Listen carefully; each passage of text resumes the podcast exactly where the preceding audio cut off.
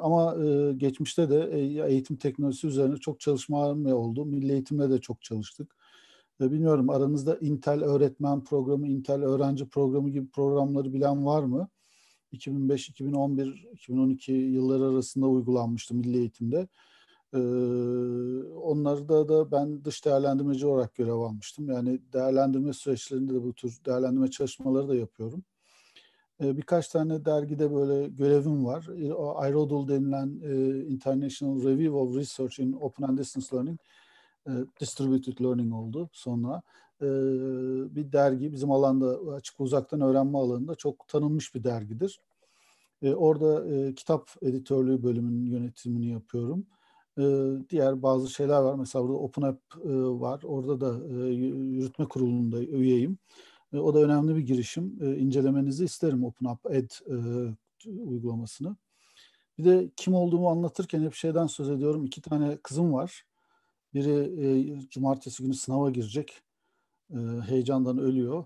E, diğeri de inşallah gelecek sene nasipse girecek üniversite sınavına.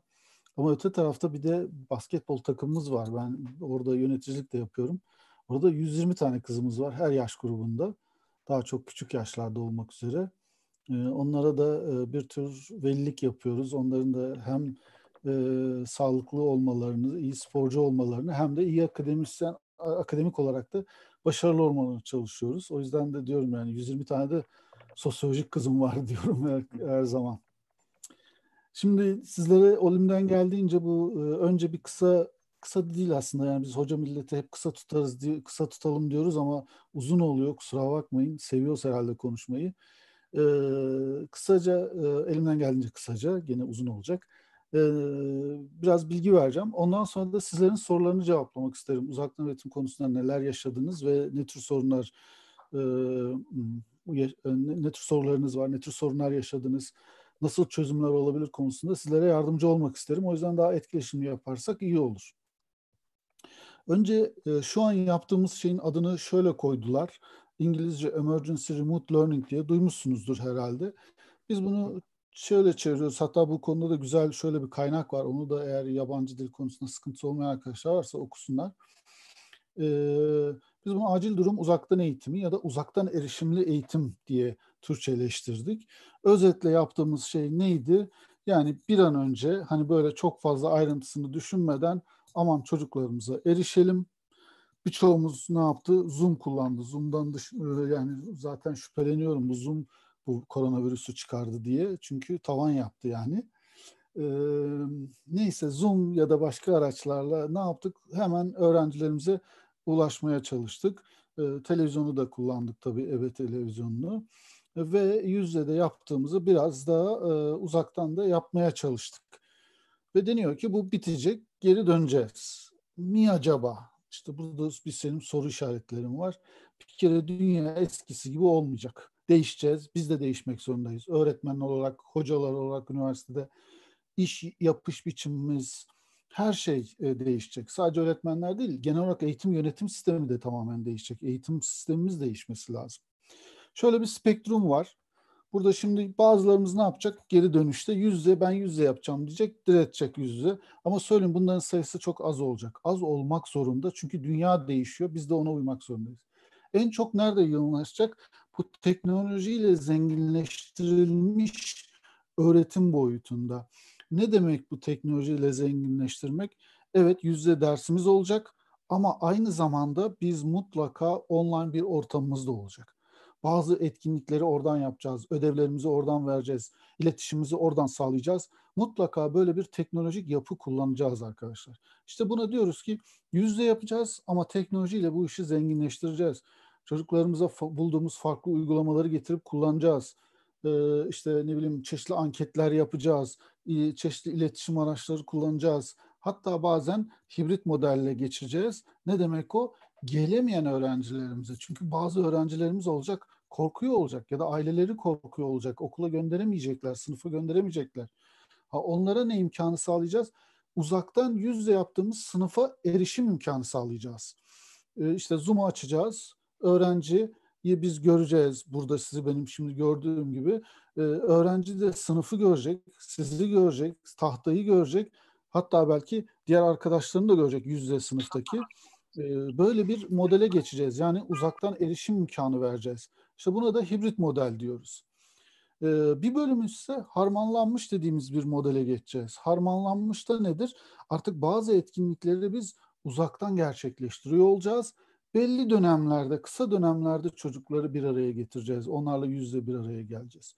Böyle bir yapıya döneceğiz. Tabii bunun oranları değişebilir. Yüzde elli, yüzde elli, yüzde altmış, yüzde otuz, kırk gibi farklı şeyler. Ama o ya da bu şekilde bir kere harmanlanmış öğrenme şu an zaten hemen hemen her alanda yani en küçük emin olun şeyden anaokullarından e, kurumlardaki hani artık insan kaynakları yetiştirme geliştirme süreçlerine her yerde bu harmanlanmış öğrenme var. Özellikle de ilk orta e, öğretimde e, harmanlanmış öğrenme konusunda çok çalışmalar bu koronadan önce yapılıyordu. Çok popüler hale gelmişti. Şimdi iyice tavan yaptı. Ama tavan yapan bir de şey hiç kimse beklemiyordu aslında. Hiçbir zaman olmaz diyorduk. Uzaktan eğitim. Yani hiç e, beklemediğimiz anda öğrencilerimize tamamen uzaktan erişmek zorunda, onlarla etkileşim yapmak durumunda kaldık. Bu nedenle de e, fa, biraz afalladık tabii. Neler yapacağımızı bilemedik. Ne yaptık? Çoğumuz işte bu hani e, şey e, acil durum uzaktan eğitimi dediğim yüz yüzedeki yaptıklarımızı e, şeye uyarlamaya çalıştık. Online yapmaya çalıştık. Arkadaşlar hani dostacı söyler diyeyim bu güz dönemi özellikle çok riskli. Birçok kişi bunu söylüyor. İnşallah olmaz. Hani Allah korusun. Ama e, büyük ihtimal e, yine evlerimize kapanacak gibiyiz. Okullara gidemeyecek gibiyiz. Bu bağlamda da hazırlıklı yapmam, hazırlık yapmamız, şimdiden hazırlık yapmamız, derslerimizi de e, yüzden yaptığımızın şekilde değil de daha uzaktan eğitimin mantığına uygun şekilde tasarımlamamız lazım. Peki bunu nasıl yapacağız? İşte o noktada da e, size birkaç tane öneride bulunmak istiyorum. Bir kere şunu anlamamız lazım arkadaşlar. Şu an benim yaptığım şey eğitim değil. Şu an yaptığımız şey ben anlatıyorum size. Bu eğitim değil. Bu nedir? Bilgi vermektir. Sizi bilgilendirmektir. Haberdar etmektir. Buradan öğrenebilir misiniz? Evet öğrenebilirsiniz. Ama bu etkinliğin amacı eğitim etkinliği değil bu. Bu bir bilgilendirme etkinliği. Ha, şimdi buradan yola çıkarak sizler de lütfen bir e, ders tasarımı yaparken bilgilendirmek için değil, eğitim için bunu yaptığınızın farkına varın. Eğitim olabilmesi için ne lazım? Buraya yazmaya çalıştım. Tek bir şey. Etkileşim. Son derece önemli. Tek bir şey dediğime bakmayın. Başka unsurlar da var ama etkileşim çok önemli öğrencilerinizin sizle etkileşime girmesi lazım. Bu ister eş zamanlı olsun yani canlı sınıflar gibi, ister eş zamansız olsun ki eş zamansızları hep bir tırnak içine alır, bolt yapar, altını çizerim. Ama mutlaka bunu önem vermemiz lazım. Yani öğrencilerin sizle etkileşime girmesine, bunu eş zamanlı ya da eş zamansız olmasına, belki belki öyle yeri gelecek ki belki randevu usulü yüz yüze de yapacağız bunu. Ama bunun yanında öğrencilerin birbiriyle etkileşime girmesi de çok önemli. Siz de kendinizi düşünün. Akranlarınızdan daha çok öğrenmediniz mi kendi ders sıralarında, e, kantinlerde, e, birçok yerde? Biz kendi arkadaşlarımızdan, e, büyüklerimizden, etrafımızdakilerden daha çok öğreniyoruz. Hele bu dönemde çocuklar çok daha fazla öğretmenden çok e, akranlarıyla bir araya bir arada oluyorlar ve onlardan çok öğreniyorlar. Ha, o zaman biz bunu öğrenme süreçlerinin içine çekmemiz lazım. Eğitim dediğimizin içinde buna da dikkat etmemiz lazım. Bir başka önemli nokta bizim nitelikli içeriklerimizin olması lazım. Öğrenciye sunduğumuz malzemenin, içerik dediğim, içerik lafını oldum olası sevmem ben aslında da, öğrenciye sunduğumuz öğrenme malzemelerinin nitelikli olması, onları e, o ve sunduğumuz bilgilerle etkileşime girmesini sağlayacak şekilde olması lazım. Nasıl olduğunu birazdan göstereceğim, söyleyeceğim size birkaç tane öneri vereceğim. Bir de aslında mesela bu sunuyu epeydir yapıyorum. Bu üçünü hep verirdim. Bir de son dönemde bu şeyi çok e, önemsiyorum. Öğrenenin kendi kendine etkileşimi. Buna self interaction diyorlar. Öğrencinin yani zihinsel olarak, bilişsel olarak kendi kendinin bu süreçlerin içerisinde yer almasını sağlamasını, ben ne yapıyorum, ne öğreniyorum demeyi de e, sağlamamız gerekiyor. İşte bunları yaptığınız zaman uzaktan eğitimi güzel tasarımlamış olabiliyorsunuz uzaktan öğrenme sürecini. Biz bir hocam var Ali Ekrem hocamız. Şimdi Alanya'da Hep Üniversitesi'nin rektörü oldu yeni. Kendisiyle birlikte e, onunla birlikte bir çalışma yapmıştık. Biz oturduk dedik ki yani bu uzaktan eğitimde nasıl olabilir? E, bu şeyleri nasıl yapabiliriz diye. Nasıl sınıflandırabiliriz uygulama modellerini. Ve böyle üç tane model geliştirdik. Bunlar tabii sizin e, bazılarınız size uygun olmayacaktır. Örneğin e, kendi hızında öğrenme dediğimiz şey biz çok büyük sınıflarda özellikle üniversitelerde 100, 200, 300 öğrencinin olduğu sınıflar var biliyorsunuz. Hatta daha fazla da olabiliyor. Oralar için öneriyoruz. Ve oralarda diyoruz ki böyle çok geniş sayıda öğrencileriniz varsa ki biliyorum bazılarınız mesela birkaç sınıfa giriyor. Bir anda bakmışsınız 100 öğrenciyle 120 öğrenciyle ilgilenmek zorunda kalıyor biliyorsunuz. O zaman belki uygulayabileceğiniz bir şey olabilir. Bu kendi hızında öğrenmede öğrencilerimize biz diyoruz ki sen kendi kendine öğreneceksin. Ama bunu yaparken biz öğrenciye çok nitelikli malzeme veriyoruz. Ve o malzemeler ne sağlıyor?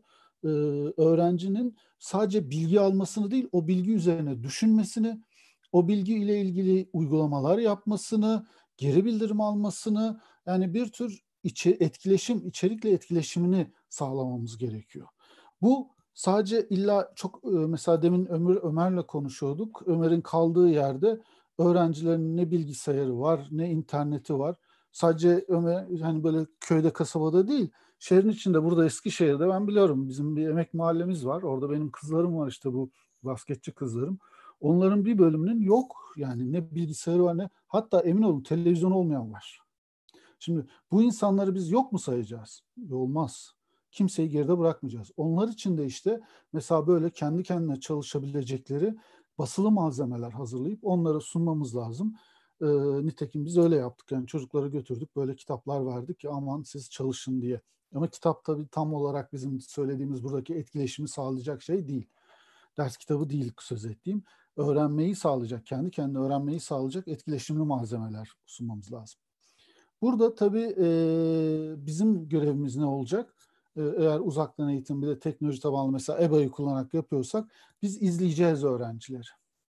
Bunu nasıl yapacağız? Birazdan söyleyeceğim. Küçük modüllere bölmemiz lazım eğitimimizi ve o modüllerin sonunda mesela en basitinden doğru düzgün quizler, böyle kısa sınavlar falan verip onlardaki performanslarına bakıp eksiklerini, şeylerini bulup o dönemde geri bildirimler vermemiz lazım öğrenciye.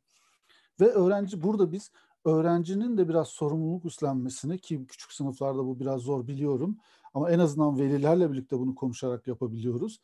Talebe bağlı bir geri şey destek vermemiz lazım. Bize gelir gelmez bir e, öneri, bir soru, bir e, istek hemen onu olabildiğince kısa sürede biz diyoruz ki uzaktan eğitimde 24 saati geçirmeyin. 24 saat içerisinde bu desteği sağlamamızda yarar var. Şimdi bu böyle çok geniş kitlelerde ise bir başkası daha az sayıda yani mesela 100, 100 yani 50 ile 100 arası hani 110'a kadar 120'ye kadar çıkalım. Bu sizin iş yükünüze bağlı olarak yapabileceğiniz bir şey. Rehber gözetimli dediğimiz. Rehber gözetimli de yine biz nitelikli öğrenme malzemeleri sunuyoruz. Burada etkileşimle öğrencilerin içerikle etkileşime girmesini sağlıyoruz. Ama arada bir kendi aralarında da etkileşime girmesini mutlaka teşvik etmemiz lazım. Bunun bizim görevimiz ne burada? Rehberlik yapmak. O yüzden de biraz daha yakından takip edeceğiz öğrencileri. Azıcık geriye kalan varsa hemen uyaracağız. Şeyi beklemeyeceğiz öğrenciden bize bir şey söylemesini. Hemen ona biz e, şey yapmamız lazım. Yorumda bulunmamız, onu bir e, şey göstermemiz lazım. E, e, ona destek olmamız gerekiyor. Bunun dışında bir de ne var? Yoğun etkileşimli model. Özellikle daha az sınıflarınız varsa, yani biliyorum aranızda belki özel o, okullarda e, çalışanlar vardır. Orada 20-25 öğrenciler var. İşte burada yoğun etkileşim bir şey kullanıyoruz. Öğrenenin öğretenle sizinle daha yoğun etkileşimine girmesini öğrencilerin sağlıyorsunuz. Ee, öğrencilerin mutlaka kendi aralarında da etkileşim kurmasını sağlamakta yarar var. Özellikle küçük yaşlarda ilkokullara ilkokul düzeyinde eğitim veriyorsanız ya da dördüncü, beş, pardon beşinci ve altıncı sınıflarda orada bu çok önemli. Öğrencilerin birbiriyle etkileşim kurmasına yardımcı olmanız. Bunun bir bölümünü yapılandırılmış yapmanızda yarar var. Yani dersle ilgili bir arada çalışma gibi. Bazen de şey sadece sosyal amaçlı bir araya gelmelerini sağlamanızda büyük yarar var arkadaşlar. Burada bizim yaptığımız ne? Burada koçluk artık koçluk da tam yetmiyor da mentorluk falan yapmamız lazım. Ee, sunumu paylaşacağım arkadaşlar. Alabilirsiniz. Şey yok. Ee, istediğiniz gibi de kullanın. Ee, bir tek yani şey yaparsınız bir nedir referans verirsiniz bana. Onun dışında istediğiniz gibi kullanın. Ee, paylaş, ben paylaşırız Ömer, hocam. Ha, Ömer hocamla paylaşırım. Siz de e, şey yaparsınız istediğiniz gibi. E, Ömer hocamın sitesinden alabilirsiniz. Ee, dediğim gibi yoğun etkileşim var. İşte bizim bugün şu an yaptığımız gibi e, biz burada sürekli destek vermemiz lazım. Birçoğunuz aslında buna benzer bir modeli e, yapıyorsunuz. Evet, bunlar uygulama modelleri arkadaşlar. Bir de e, e, birkaç önerimiz var e, şey için e, bu ders tas tasarımlarken. Şimdi yüz yüze eğitim aslında bir performans sanatı. Orada çıkıyoruz öğretmen olarak biz bir performans sergiliyoruz. Bir tülahat yapıyoruz böyle bir şeyimiz var. Bir performans sanatı.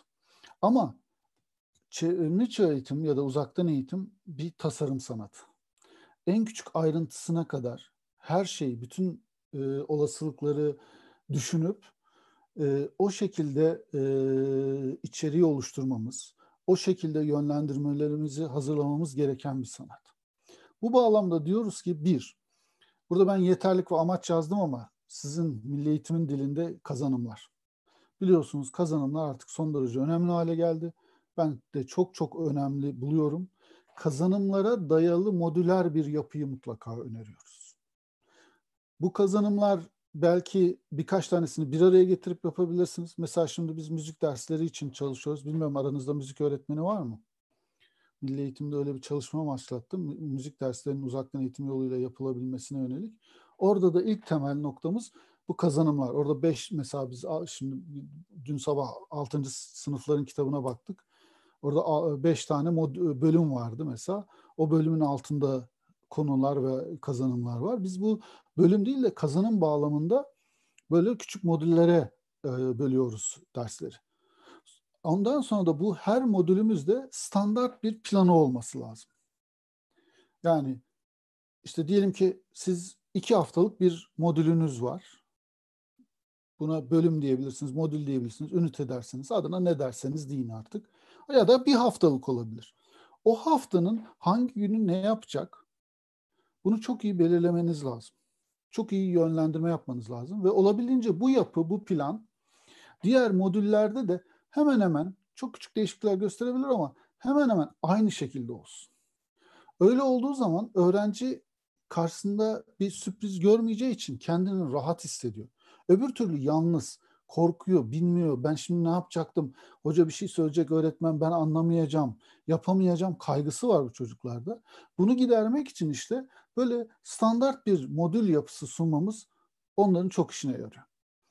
Bu modüllerimiz de ne, neden oluşmalı? Öğrencinin yapacağı etkinliklerden oluşmalı ya da görevlerden. Biliyorum örneğin sizin kitaplarınızda e, şey var. Önce bir, bir giriş yapılıyor, bir giriş etkinlikleri falan öneriliyor. Sonra bilgi veriliyor. Ondan sonra da etkinlik yaptırılıyor. Uzaktan eğitimde öyle değil. Uzaktan eğitimde o bilgi dediğimiz yeri okuması da bir etkinlik. Yani etkinlik dediğim şey ya da bir görev buna görev diye belki sizde de söylemek daha anlamlı. Git kitabın şuralarını oku. Okurken şu soruları cevaplarını düşün. Ya da şöyle bir video var onu izle. İzlerken şunun cevapları o videodan bulmaya çalış. Her şey ya da bir yere bir şey yazsın, bir şey yayınlasın, bir video çekip paylaşsın. Bunların her biri bir etkinlik ya da görev olarak algılamamız lazım. İşte dersimizi kazanımlarımız doğrultusunda küçük modüllere ayırmalıyız.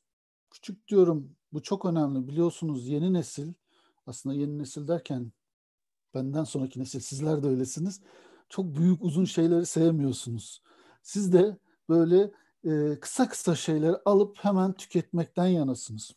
Bu no, normal yani neslin özelliği güzel de bir şey. Ha, buna yönelik işte biz de öğrencilerimiz de böyle hatta bizden daha çok harcıyorlar. O yüzden mesela Snapchat'lar falan çok tutuyor o tür programlar. O yüzden biz de şey yapmamız lazım. Öğrenciye sunduğumuz malzemeleri de içerikleri de bu şekilde yapılandırmamız lazım. Neyse bu malzemeleri vermek, böyle bir plan modül dahilinde bir etkinlikleri sıralamamız önemli. Ama burada en önemli şeylerden biri de yönlendirmeler. Çocuklar yalnız. Ne yapacaklarını bilmiyorlar. Onlara o kadar ayrıntılı vermelisiniz ki anlatamam. En küçük böyle şeyi bile düşünerek, ihtimali düşünerek yanlış anlaşılmaya yol açabilecek yönlendirmeleri en küçük ayrıntısına kadar vermemiz lazım. Hatta bu yönlendirmeleri özellikle baş tarafta ilk haftalarda çok ayrıntılı veririz. Sonra bunu çocuklar alıştıkça ne yapacaklarını öğrendikçe yavaş yavaş silebiliriz. Örneğin şöyle bir şey diyelim e-posta atmasını istiyoruz bize. Onun için tabii adım adım önce git şuraya tıkla şu düğmeye. O düğmeden çıkan ekrandaki konu bölümüne şunu yaz. Altına buraya tıkla, bunu yaz. Sonra gönder düğmesine tıkla. Yani aslında herkesin bildiği bir şey bu. Ama bunu bile çocuklara böyle ilk başlarda böyle böyle anlatmamız lazım. Ha, ondan sonra ama çocuklar bir hafta, iki hafta sonra ya da bir modül, iki modül sonra buna alışıyorlar. O zaman bunu bir daha böyle söylemeyiz. E-posta at, at diyeceksiniz bana o zaman. Tamam. Yani buna zaten bilimsel adı da bunu scaffolding diyorlar. Yani azalan destek diye ben Türkçe'ye çeviriyorum. Başkaları başka şekilde çevirebilir. Hiç kimseye itirazım yok. Ben buna azalan destek diyorum. Önce bir destek veriyorsunuz yoğun. Sonra öğrenci alıştıkça yavaş yavaş bunu azaltıyorsunuz. Öbür türlü çünkü çok sıkıyor da çocukları öyle her şeyi en küçük detaya kadar vermek. Ama yönlendirmelerimiz ne olursa olsun son derece açık, net olmalı. Herkes bunları net anlamalı. Mümkünse bunu bir de böyle farklı formatlarda verirseniz erişebilirlik açısından yani bazı çocuklar okuyamıyor, okumaktan sıkılıyor. Mesela bana video veriyorlar. Bizim üniversitede şey e-postanın nasıl şifreni nasıl değiştireceksin diye bir video vardı. Hiç öğrenemedim. Yani onu oradan öğrenemedim. Ben öğrenemiyorum öylesini. Ben şeyi seviyorum resmi olsun yanına da açıklaması olsun o menü, menüler var ya onu seviyorum. Oradan istediğimi aradım buluyorum ne güzel öğreniyorum oradan. Ha işte çocuklar da öyle birçok şeyi farklı seviyorlar. O yüzden bazılarına böyle ses dosyası olarak bazılarına video olarak bazılarında metin olarak vermemizde yarar var. Bunu ben şöyle bir şekilde getirdim. Bunu arkadaşlar çok böyle mekanikleştiriyorsun falan diyenler olabilir. Başka eleştiriler de olabilir.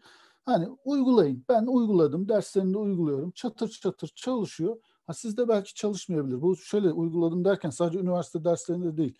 Bunu biz şimdi birkaç ben şeye okula da destek oluyorum. O, orada da yapıyoruz. Hiç sorunsuz yaşıyoruz. Nedir burada? Bir dersimiz var büyük kare. Onun altında ne var? Üç mesela e, bu dersin üç tane temel öğrenme amacı var. Bakın onlara ilişkin üç tane modül var. Ondan sonra onun altında e, işte şeylerimiz var, e, kazanımlarımız var. Her kazanıma yönelik etkinlikler ya da görevler var. Ondan sonra da her görevler de adımlardan oluşuyor. Adım adım öğrenciye bak bu etkinliği ya da bu görevi yapmak için bir, git şunu yap. Birinci adımda bunu yap. İkinci adımda bunu yap. Üçüncü adımda bunu yap şeklinde çok net yönlendirmeler veriyoruz. Ben bunu öneriyorum dediğim gibi hani uygulamak zorunda değilsiniz ama gerçekten işe yarıyor bu. Özetle ne diyoruz? Tutarlı, modüler bir yapınız olsun. Tutarlı olsun modüller. Ne gün öğrenci ne yapacağını, hangi etkinliği önce yapacak, sonra onun arkasından ne gelecek bunları çocuklar bilsinler. O zaman içleri rahat oluyor, kendilerini rahat hissediyorlar. Sonra yönlendirmelerimiz çok açık ve net olmalı. Kim yapacak, neyi yapacak, ne zaman yapacak, nerede yapacak, nasıl yapacak? Bunların soru cevaplarını okudukları zaman, izledikleri zaman, dinledikleri zaman net bunları alabilmeliler. Bunlar son derece önemli. Gelelim bu ben bunlara makro tasarım stratejileri diyorum. Ee, eğitim bilimci arkadaşlar bana bazıları kızıyorlar çünkü şey diyorlar çok basitleştiriyorsun falan ama ben bunu seviyorum. Bazıları bu ifadeleri şöyle de duymuş olabilirsiniz. Açıklayıcı, keşfedici, sunuş, buluş yöntemi falan diyenler de oluyor. Amenna hani herkesin ne derse fark etmez ama iki tane temel ben böyle makro düzeyde yaklaşım görüyorum bir dersi tasarımlarken. Özellikle de uzaktan öğretimde. Ee, şimdi bunlardan açıklayıcı olan nedir? Şu, diyoruz ki dersimizin ilk başında mutlaka bir girişimizin olması lazım. Bir giriş bölümümüz olacak. Buraya aslında bir tür oryantasyon, öğrencinin dikkatini çekme, onu böyle e, dersimizin önemini konusunda uyarma, neyi kazanacaklar bu derste onu söyleme. Kazanımlar ne? Bizim öğrenciye verdiğimiz sözlerimiz aslında. Biz ne diyoruz öğrenciye? Sen bu derse gelirsen bak bunu bunu yapabileceksin diyorlar. Diyoruz değil mi? Bunlar bizim öğrenciye verdiğimiz sözümüz. Ha işte onları da söylüyoruz. Motive etmemiz lazım ve ısındırma etkinlikleri yapmamızda yarar var. Yani öğrenciyi bu derse, ortama, özellikle uzaktan eğitimde yeni bir ortam kuruyorsunuz ona e, tanıması yönünde biraz ısınma, e, ısındırmanızda büyük yarar var. Tamam mı? Bu ısındırma etkinlikleri neler? Yani kendini tanıtmaktan tutun da kendine bir blog sayfası aç. Orada işte e, ilk kendini bir tanıt diyebilirsiniz. Basit bir şey. Bir böyle e, şey oyun oynatabilirsiniz. Bu puzzle'lar falan var ya hani o tür oyunlar olabilir. E, bu kaut türü şeyler var biliyorsunuz. E, Kaut'u bilmeyen var mı Kaut'u? Herkes biliyordur. E, bu aralar çok popüler çünkü. E, o tür e, araçları kullanarak böyle küçük bir e, anket, oyun, sınav gibi bir şeyler yapabilirsiniz. Evet, WebEx araçlarından Nilay Hocam. Onun gibi farklı araçları kullanarak yapabilirsiniz. Bunun konuda da önerim e, mesela eğitimleri nasıl etkili hale getirebiliriz diye kitaplar var. Bu isim de aynı. Eğitimleri etkili hale getirmek. O kitaplara bakın. Çok güzel etkinlik önerileri oluyor. Yabancı dil bilen İngilizce konusunda sıkıntı olmayan arkadaşlar için işte warm up activities diye şey yazın e, internete. Onlarca, yüzlerce çıkıyor. E, bütün bunları yapmamızda yarar var. Şimdi girişi yaptık. Öğrenciyi hazır hale getirdik dersimize. Ondan sonra artık birinci modülümüze, bölümümüze, konumuza artık ne derseniz o küçük parçaya geldik. Tamam mı? Ha, orada ne yapmamız lazım? Orada da bir giriş yapacağız. Öğrenciyi bu açıklayıcı da özellikle aslında diğerinde de aynı şekilde öğrenciyi hazır hale getirmemiz lazım.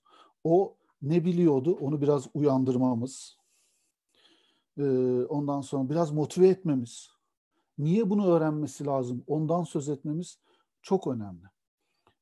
Örneğin özellikle biraz lise öğrencilerine e, yönelik dersleriniz varsa arkadaşlar onlara bu dersin ne işe yarayacağını bu bölümde yani bu e, modülde adına ne derseniz öğreneceklerinin onların ne, hangi konularda işlerine yarayacağını net söyleyin başta. İşte bu girişte.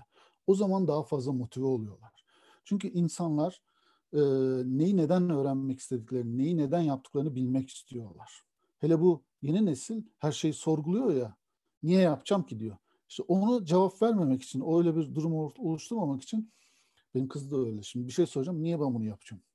Ya kızım yap işte. Yok bana nedenini söyle diye sor, diretiyor. Sonra da kavga ediyoruz. E, o yüzden baştan şey yapmak lazım. Yani söylemek lazım. Neyin bu e, derste, bu modülde ne öğrenecekler? Bunu net söylemek lazım. Sonra bu bölümde ne yapıyoruz? Bilgiyi sunuyoruz. Bilgiyi sunarken de örnekler aman aman unutmayın örneklerden insanlar çok öğreniyorlar. İyi örnekler bulmamız lazım. Örnekler konusunda da küçük bir parantez bilgisi vereyim.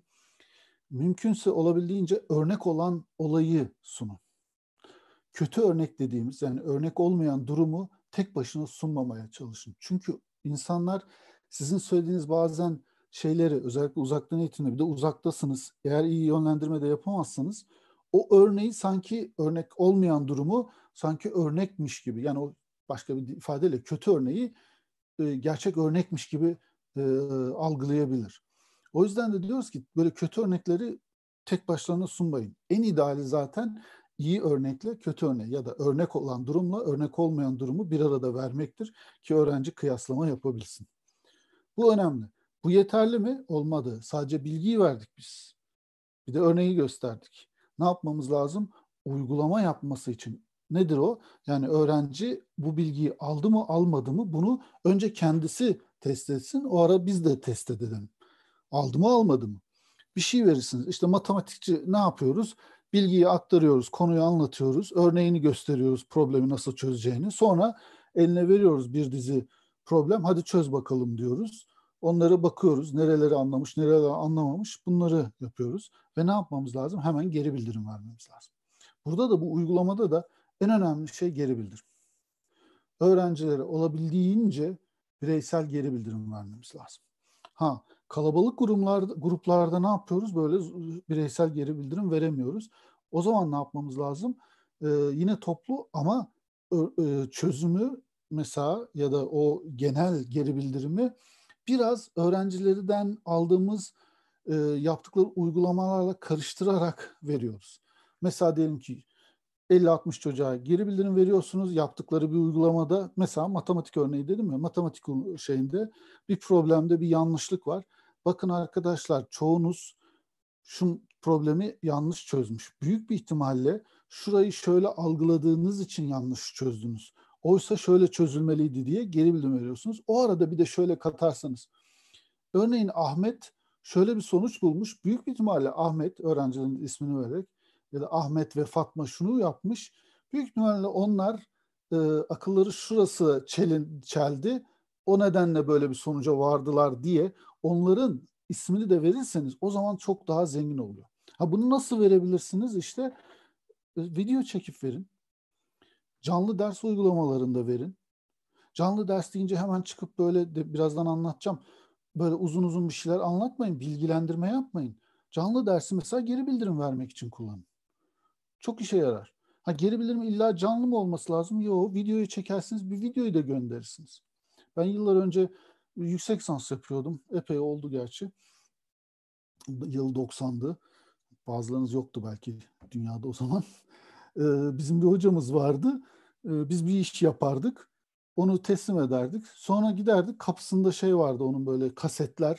Bir kutu dururdu. Kutunun içine kasetler olurdu. Kaseti biliyorsunuz değil mi? Teyp kasetini. Onu da bilmeyenler vardır vallahi. Bize o kasetlerde ismimiz yazardı. Onlardan alırdık giderdik evde kasetçalara takar ya da Walkman vardı o zamanlar. Walkman'e takar şey yapardık. Bize hocanın sesli geri bildirimlerini alırdık. Bakın geri bildirim vermenin güzel bir yolu. Şimdi başka araçlar var. Birazdan yine görüş konuşuruz onları zamanımız kalırsa. sesli geri bildirim verebilirsiniz. Çok işe yarıyor. Mesela SoundCloud diye bir şey var. Onu kullanabilirsiniz bir e, Web2 aracı. Sonra arkadaşlar yani uygulama yaptırdık çocuklara, onlara baktılar önce kendileri ne kadar anlamışlar, ne kadar anlamamışlar. Geri bildirim verdik. Bu uygulama tabii sadece soru sorup cevap verme şeklinde değil, bir bir ürün koy, ortaya koyabilirler, bir performans sergileyebilirler, bir deney yapıp onu test edip onun size sonuçlarını verebilirler gibi çok farklı olabilir bunlar sizin yaratıcılığınıza kalmış şekilde ve kazanımlarınıza bağlı. Onu, onu bunu vurgulamam lazım arkadaşlar. Ne yaparsanız yapın e, ilk soracağınız şey şu olsun. Bu gerçekten hedeflediğim kazanımı kazandıracak bir etkinlik mi? Yoksa eften püften böyle lay lay bir etkinlik mi? Çünkü ben çok görüyorum e, maalesef bir etkinlik yaptırılıyor çocuğa. Tamam güzel eğleniyorlardı. E tamam peki ne öğrendiler buradan? Kazanıma bakıyorsun. Kazanım diyor bu tarafı gösteriyor. Etkinlik böyle bir şey yapıyor. Olmaz. Bizim yapacağımız etkinlikler, öğrencilere yaptıracağımız etkinlikler doğrudan o kazanımda yazan yeterliği kazandırmak doğrultusunda olmalıdır. Bundan hiçbir zaman ödün vermeyin. Sonra e, bunu e, diyelim bilgiyi sunduk, uygulama yaptık, geri bildirim verdik. Bu birkaç kez dönebilir. Yine yeni bir konu sunar, bilgi verir, yeni örnekler veririz, uygulama yaptırırız, geri bildirim veririz filan. Artık sona geldiğimizde bizim kısa bir hocalığın kısa bir özetini yapmasını şiddetle öneriyorum. Bunu da işte mesela yine aynı şekilde canlı dersi olarak yapabilirsiniz. Derleyip toparlamak için. Çünkü bazen öğrenciler şey yapıyorlar. Yanlış kavramsallaştırabiliyorlar. Ee, o yapılan etkinliklerden farklı sonuçlar çıkarabiliyorlar. O noktada işte son bir kez derleyip toparlamak için kısa bir özet yapmakta. Bunu dediğim gibi canlı sınıfta yapabilirsiniz. Bir videonuzu çekip koyabilirsiniz kısa. Ya da kısa bir metin haline getirip böyle sunabilirsiniz. Ama kısa özeti sizin yapmanız önemli. Bakın iletişimde kuraldır. İnsanlar sizin ilk söylediğinizle son söylediğinizi ortada söylediğinize göre daha çok e, hatırlarlarmış. O yüzden bu özeti Yani sonda söylenenler daha çok hatırlandığı için e, kısa özeti e, yapmakta büyük yarar var. Sonra bu kısa sınavlar, quiz dediğimiz şeyi şiddetle öneriyorum arkadaşlar. Mutlaka yapın. Şimdi EBA dahil birçok öğrenme yönetim sistemi içinde bu tür sınavlar yapmanızı hatta böyle çok farklı şekillerde yapmanızı, her öğrenciye farklı farklı şekilde gelmesini sağlayacak sınavlar yapabiliyorsunuz. Hani dedim ya bizim rehberlik görevimiz var, mentorluk görevimiz var ya da en azından e, şey e, koordine etme, izleme görevimiz var. İşte bütün bunları yapabilmek için bu kısa sınavlar çok işimize yarar. Bu kısa sınavlarla uygulamalar arasındaki fark da şudur. Kısa sınavda öğrenciye hemen geri bildirim vermeyiz. Sadece sonuçtan haberdar edebiliriz. Ama geri bildirim vermek zorunda değiliz. O hem bizim hem öğrencinin kendi kendine ben ne kadar iyi biliyorumu test etmesi ki. Ki zaten bunu yapıyorsunuz. Yani sizlerin bu hani çocuklara testler veriyorsunuz. Ee, özellikle sınavlara yaklaştıkça çocuklar daha çok bu testler alıyorlar. Onlar da bu kısa sınav türü e, şeyler olarak değerlendirilebilir. Sonra da bir de mutlaka bazı öğrencileriniz var eminim hepiniz yaşadınız biliyorsunuz şeyler çok böyle ileri gidiyorlar normal öğrencilerden daha fazla bir şeyler yapmak istiyorlar. Onları da geride bırakmamak için mutlaka fark daha fazla normal verdiğimiz hani optimal düzeyde öğrenciye 10 etkinlik yaptırıyorsak işte daha iyi olan çocukların 12, 13, 14 yapmasını sağlayacak şekilde düşünmemiz planımızı o şekilde yapmamız ve öğrenciye bunları da sunmamızda yarar var. Böylece bir modülü bitiriyoruz. Bu modüle benzer işte ne kadar modülünüz varsa onları yapıyorsunuz. Dediğim gibi bu modül bir haftalık da olabilir, iki haftalık da olabilir, üç haftalık da olabilir. Bu konuya bağlı, kazanımlarınıza bağlı bir şey. Bunları yaptıktan sonra artık dersin sonuna doğru mutlaka bir kapanış yapmakta yarar var. Bakın kapanışta yine genel bir özet yapmamız, son bir değerlendirme yapmamız, değerlendirme bir sınav olabilir bu. Ama sınavın dışında da mesela bir performans sergilemelerini, onların bir şey kendilerinin sunup sunu hazırlayıp videoyu çekip paylaşmalarını, bir blog yazılarını paylaşmalarını, ondan sonra ya da ödevler yapmalarını farklı şekillerde değerlendirmeye de katarak onların bütün bu derste anlattıklarımızı ne ölçüde almışlar genel olarak yani bu modüllerde ne var? Sadece o konulara ilişkinde o modül dediğimiz yapıdaki şeylerini ölçüyorduk kısa sınavlarda. Burada ise genel olarak bütün ders kapsamında bu 28 hafta ise 28 haftada ne yaptılar? Bunu görmek açısından bir genel şey yapmamızda yarar var. Burada tabii yine zenginleştirme kaynaklarını vermemizde daha fazla ileriye gidecek olan çocuklarda hatta onlara mümkünse danışmanlık yapıp ya bak Veli sen gerçekten e, fen dersini e, bayağı başarılı yaptın. Çok güzel deneyler yaptın. Çok hoşuma gitti. İstersen sen e, fen alanına yönel. Bak ileride şu tür e, iş imkanları da var. E, şu tür üniversitelerin şu bölümleri var. E, hatta onların gir sayfalarını bir karıştır bakalım. E, sen bu konuda sanki iyi olacaksın gibime geliyor şeklinde. Hani e, çok böyle aşırı bir yere yönlendirmeden ama hani genel fikriniz, kanınız konusunda o çocukları şey yapmanız da çok yararlı olur diye düşünüyorum. Evet, bu açıklayıcıydı. Bir de ne var? Keşfedici var. Aslında yine keşfede, girişte ve kapanışta aynı şeyleri yapıyoruz. Ama bu modüllerimiz içerisinde biraz değişiklik yapıyoruz. Nasıl bir değişiklik? Gene girişimizi yapıyoruz ama ondan sonra bilgiyi hemen vermiyoruz. Ne yapıyoruz? Öğrencinin bilgiye ulaşması için e, işte şeyler hazırlamaya çalışıyoruz. E, ortamı hazırlıyoruz. Bir problem veriyoruz. Diyoruz ki sen bu problemi al çöz. Bunu çözerken ama git şurada şu kaynaklar var. Biraz onları karıştır. Bakalım onlar ne diyor. Onlar doğrultusunda gel çöz. Bunu arkadaşlar çok denendi bu. Normalde çok etkili bir yöntem olduğu bulundu.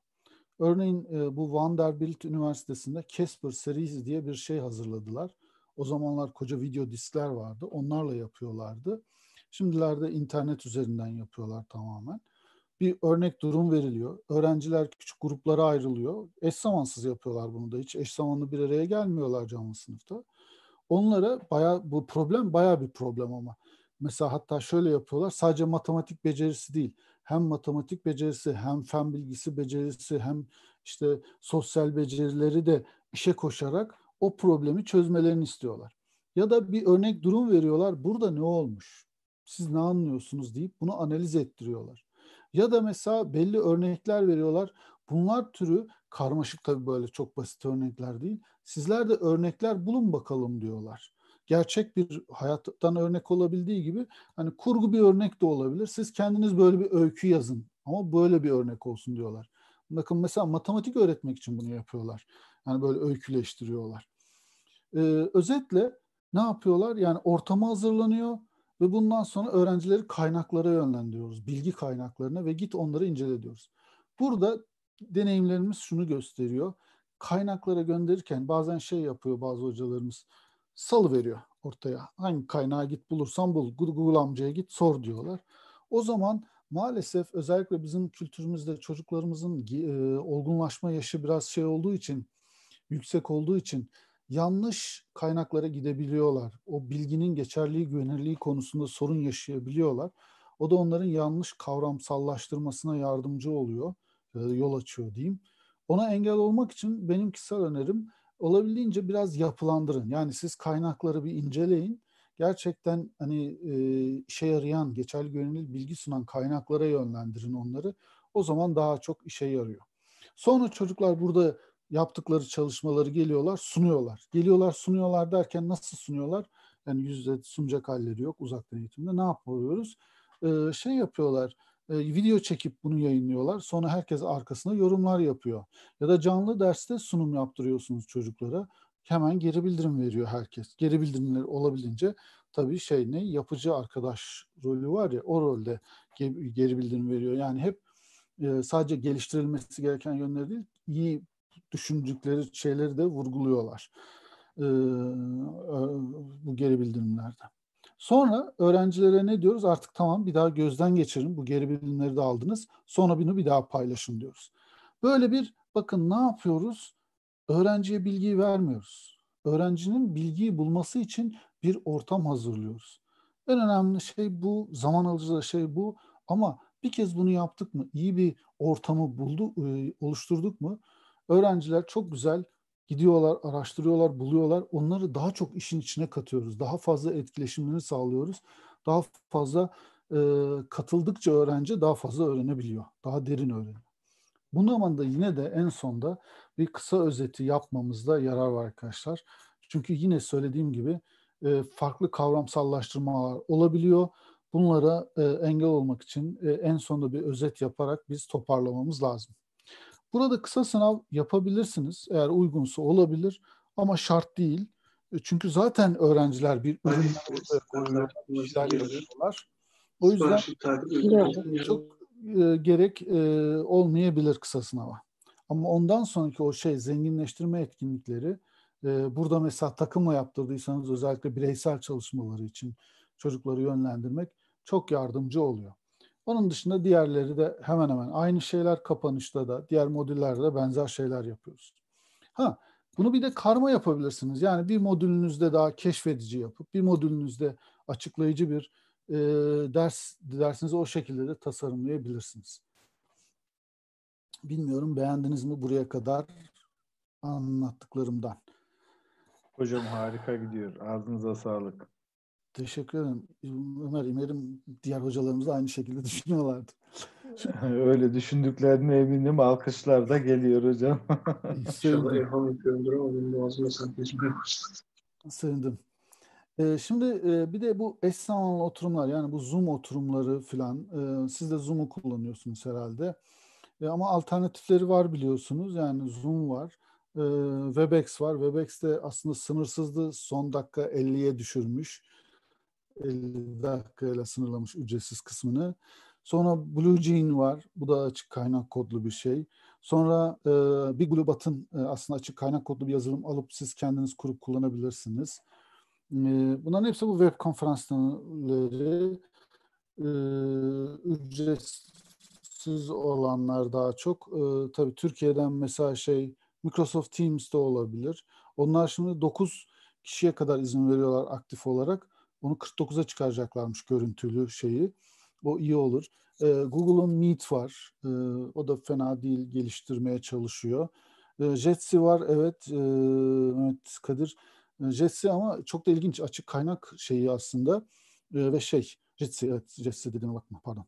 E, onu biraz geliştirmek üzerine oynamakta yarar var. Parkulus, evet Parkulus bir de Türk şeyi. Hatta şimdi Parkulus'la birlikte çalışacağız. Onları yapan çocukları biliyorum. Sakarya'dan çok temiz böyle çok başarılı çocuklar. Onlarla Parkulus'u özellikle e, K12'de dediğimiz yani ilk ve orta öğretimde ki etkinlikler bazında nasıl geliştirebiliriz üzerine çalışacağız. Böyle bir kafa yoracağız ona. Güzel olacak. Şimdi bu araçlar bunlar. Ama araç ayrı bir şey. O araçla ne yaptığınız önemli. Şimdi neler yapmanız lazım? Bir kere bu e, oturumlara başlamadan önce mutlaka bir plan yapın. Ve bunu böyle küçük şeylere bölün, parçalara. Kısa oturumlar diyorum. Özellikle ilkokulda görüyorum. Mesela 40 dakika ya, 40 dakika çocukları tutuyorlar. Ya da daha uzun hatta bir saat oturtuyorlar küçük çocukları ilkokulda. Aman aman sakın ha. Olabildiğince kısa. 20 dakika yapın, yarım saat yapın maksimum. Ondan sonra biraz ara verin, bir yarım saat ara verin. Bir de şunu görüyorum, e, derslerde genelde şu yapıldı şimdi. Mesela ders programı ne diyor? Sabah 8'den 9'a kadar e, Türkçe dersi. E, ondan sonra 9'dan 10'a kadar yani 40'ar dakika, 45'er dakika, 50 dakika neyse böyle bir program var. Onun aynısı Zoom üzerinden yapılıyor. Çocukları 5 saat, 6 saat, 7 saat, 8 saat bilgisayar karşısında oturtuyoruz. Kusura bakmayın yani bu çocukların sağlığı için o kadar zararlı ki anlatamam. Sakın ha sakın böyle şeyler yapmayın arkadaşlar. Kısa olmalı. Olabildiğince kısa oturumlar olmalı. Eğer uzun olacaksa da onu bölümlere ayırın. Yani bir 5 dakika önce giriş yapın. Bir 10 dakika bir başka etkinlik yapın. Belki bir bilgi sunabilirsiniz. Sonra bir hadi bakalım bir herkes kalksın ayağa. Lise öğrencisi de olsa bunu yapın yani ortaokul öğrencisi de. Herkes bir ayağa kalksın, ellerini kollarını kaldırsın, şöyle bir hareket etsin, bir ekrana bakmayın filan deyin. Ee, ve şey yapıyorlar, yapın. Yani ondan sonra bir daha bir küçük bölümü daha yapın. Tek bir etkinlikle bitirmeyin. O 30 dakikayı, 20 dakikayı, 40 dakikayı böyle parçalara ayırın. 10 dakika bir soru cevap yapın. 10 dakika bilgi aktarın. 10 dakika e, bir gösterim yapın ya da çocukların birbiriyle soru sorup cevap vermesini sağlayın. E, bu şekilde farklı etkinlikler yaparak öğrencilerin aktif olmasını da sağlamamız gerekiyor. E, kuralları çok önemli. Yani ilk girişte mikrofonlar, videolar açık mı olacak, kapalı mı olacak? E, son kapatırken nasıl olacak? İşte e, dersin süreci dedim yani o standart olsun modüllerde. O ders sürecinde neler yapacaksınız? Öncesinde çocuklara bu kuralları, özellikle genel kuralları her şeyden önce mutlaka verin, paylaşın. Bunları hatta o ortamlara girmeden önce online ortamda eş zamanlı olarak görsünler oraya girmeden. Hatta şunu bile yapabilirsiniz bu kuralların hepsine uyacağım diye en aşağı bir de düğme kabul ediyorum diye düğme korsunuz. Ona tıklayınca sisteme girebilir. Bunlar basit şeyler yapılabiliyor. Bu tür şeyler yapın ve ıı, kuralları herkesin uymasını sağlayın. Aksi halde e, oğlum kapatsana niye kapatmıyorsun e, mikrofonunu bilmem böyle bir sürü şeyle uğraşıp duruyorsunuz. Bunu hatta velilerine de paylaşın. Velilere deyin ki bakın kurallarımız bunlar. Kurallara uymayanları ben dersten atacağım deyin e, bu tür şeyleri e, yani dersten atma belki biraz abartı oluyor ama uygun bir dille bir yaptırma olacağını bilmesi lazım. E, kendiniz de internet bağlantınızı, kameranızı, mikrofonunuzu lütfen kontrol edin. Bazı şey yapıyoruz hani televizyona bağlıyoruz filan. E, sonra ama ayarlamayı unutuyoruz. Biz televizyona bakıp konuşuyoruz ya da diyelim ki monitörünüz var. Monitöre bakıp konuşuyorsunuz ama kamera aşağıda kalıyor filan. Hani bunları böyle bir kendiniz deneyin önce bir. Yani ben mesela bu başlamadan önce yarım saat önce bir Zoom'a girdim baktım nasıl oluyor, ne yapacağım, ne edeceğim. Ondan sonra e, buraya geldiğim zaman biliyorum ki şu mikrofonu kullanacağım. İşte bunu ayarladım, buradan konuşacağım. Ekran buradaki ekran. Onu bilerek geldim. Daha rahat ettim. Siz de lütfen bunu yapın. Ee, sadece ders anlatmayın ne olursunuz. Dedim ya anlatmak eğitim değildir. Ee, etkileşimli bir şeyler yapın. Mutlaka onların e, mesela bu tartışma yaptırın, çocuklara münazaralar yaptırın, soru cevap yaptırın. Onlar performanslarını sergilesinler. Kamera karşısında bir şeyler sergilesinler. Ee, yani bu müzik e, gibi derslerde ya da e, tiyatro gibi derslerde de olabilir ama resim dersleri gibi e, şey de olabilir ama bu performans dediğim mesela e, bir deney e, evde küçük basit malzemelerle onun mesela canlı derste onu bile göstermesini isteyebilirsiniz. Öğrenciler kendileri sunum yapsınlar burada. Ha bir de şey yapın. Bu online ortamlar buna izin veriyor. Tanıdığınız böyle üniversitede olabilir. Başkaları e, şey yapabilirler. Yani üniversiteden tanıdıklarınız olabilir, başka illerden tanıdıklarınız olabilir uzman olarak. Eğer uygun görüyorsanız yani yönetimde yöneticilerimiz de bunlara izin vermesi lazım tabii. Bunları çağırıp onları canlı derste öğrencilerinize bir araya getirebilirsiniz. Ya da bir e, iş erbabını getirirsiniz, bir doktoru mesela getirirsiniz. Doktor ne yapar? E, işte sağlık fenle ilgili derste ondan söz ettirebilirsiniz. Bunlar çok daha sizin çıkıp ders anlatmanızdan çok daha işe yarıyor. Ee, görseller kullanıyoruz. Mesela şimdi ben de burada kullanıyorum. Şunu yapıyoruz ama mesela buraya uzun uzun yazmışız. Oturuyoruz burada. Başka hiçbir şey söylemeden sadece orada yazdığımızı okuyoruz. Bunu çok sık görüyorum böyle. Zaten genellikle de copy paste yapılmış, konmuş buraya. E, hocalarımız da bunu yapıyor işin doğrusu. Öğrencilerimiz de e, bunu okuyor. Ben size söyleyeyim mi? Hani bir güç dengesi diye bir şey var sınıfta. Hani sınıfa girdiğiniz zaman siz nasıl otoritesiniz?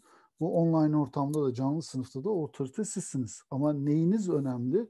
Sizin e, sözel açıklamalarınız önemli. Sizi dinlemeleri lazım öğrencilerin.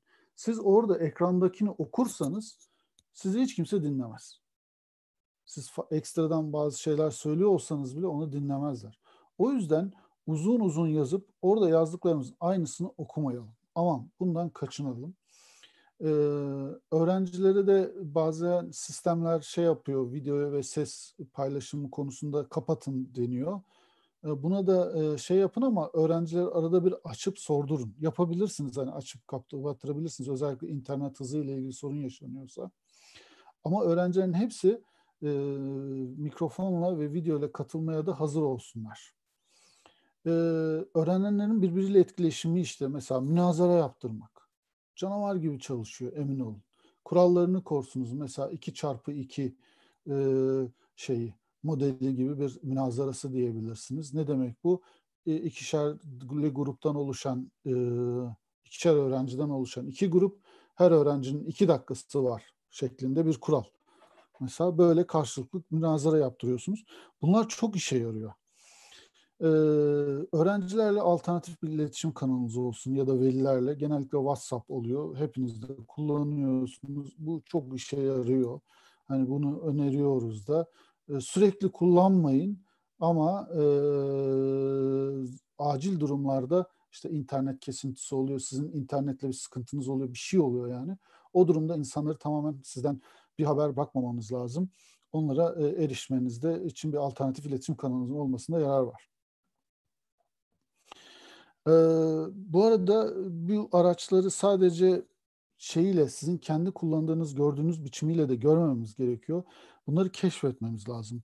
Yenilikçi kullanım yollarını denememiz lazım. Bunun için e, bulduğunuz fırsat buldukça siz açın, e, kullanmaya çalışın. E, birçokları hani hiçbir öğrenci katılmadan da bir şeyler yapmanıza izin veriyor. Ne tür özellikleri var bunları öğrenmeye çalışın paylaşacağınız dosyayı ya da bir ekran varsa onu önceden açın, hazır olsun. Ondan sonra siz onu paylaşın. Dur ekranımı pay önce desktop'ımı paylaşayım masaüstümü. Sonra oradan dosyayı açayım ve girerseniz o iş uzuyor. Zaten mümkün olunca olduğunca da pen, belli pencereleri paylaşın. Bütün masaüstünüzü paylaşmayın. Şimdi ben mesela ne yaptım? Ee, benim WhatsApp uygulamam açık normalde bu bilgisayarımda. Onu kapattım. İşte şey e-posta hesaplarım var. Onlar açık. Onları da kapattım. Sadece bu ekranı paylaşıyorum zaten. Masa üstünü de paylaşmıyorum. Bence siz de bunları yapın. e, ve çok yararlı oluyor. Olabildiğince de yaptığınız oturumları kaydedin ve bunların çocukların erişebileceği hale getirin. E, bunlar çünkü çocukların birçoğu e, şey yapıyorlar böyle e, daha sonra izlemeyi daha yararlı buluyorlar. Özellikle lise öğrencileri e, özellikle sabahları erken olan derslerde gelmiyorlar, yatıyorlar. Sonradan ama izleyenlerin sayısı bayağı var. O yüzden de onlara yardımcı olmamızda yarar var. Evet, e, yalnız bu eş zamanlı oturumlarla ilgili herkes zaman şunu uyarıyorum arkadaşlar.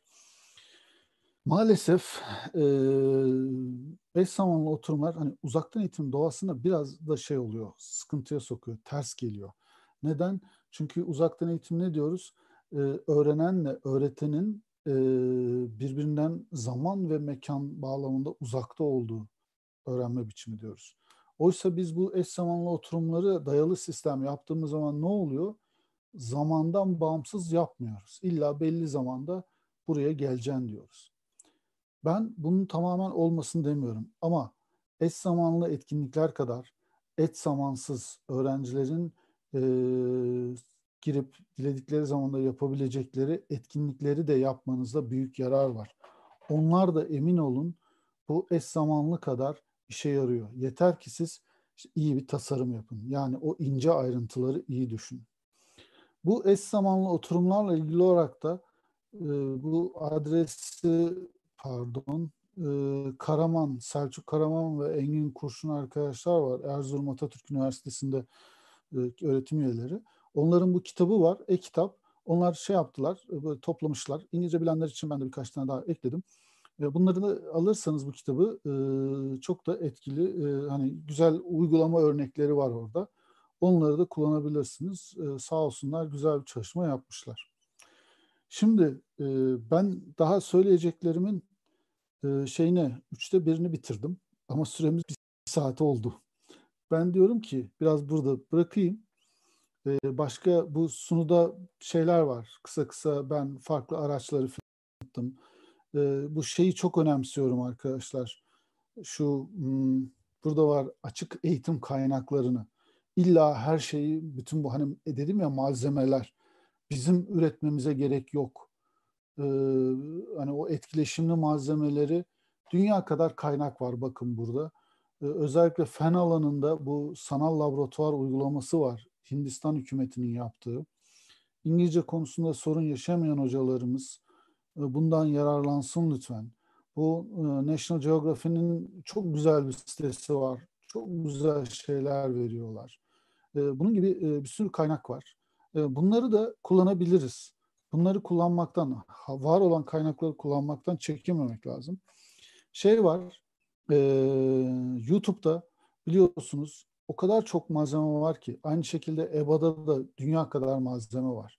İlla biz video çekeceğiz, illa biz kendimiz öğrencimizle kendimizin hazırladığı bir şey bu şeyle ilgili Türkçe oradaki Türk öğrenciler EBA'ya da koydular.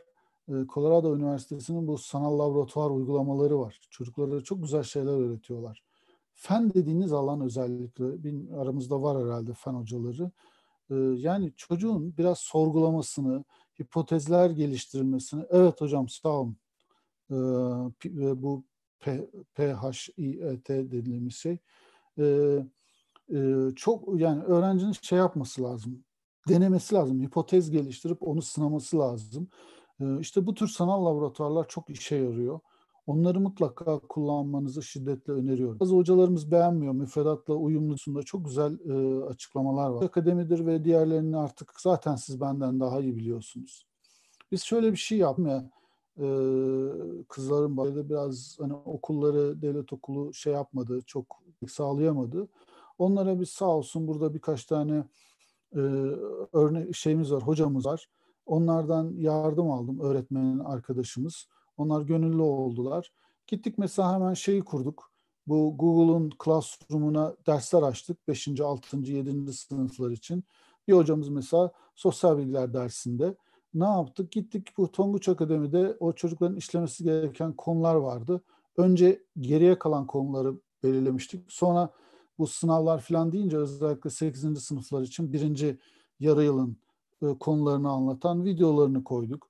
Ondan sonra ders kitaplarından bölümleri oraya koyduk Google Classroom'a ve çocuklara orada dedik ki şey yapın, etkinlikler yapın dedik. Bazı etkinlikler hazırladık orada e, ve onlar yürüttüler. Hatta sonra Zoom'la hafta sonları belli saatlerde bir araya da geldiler ve o çocuklara biraz yardımcı olabildik.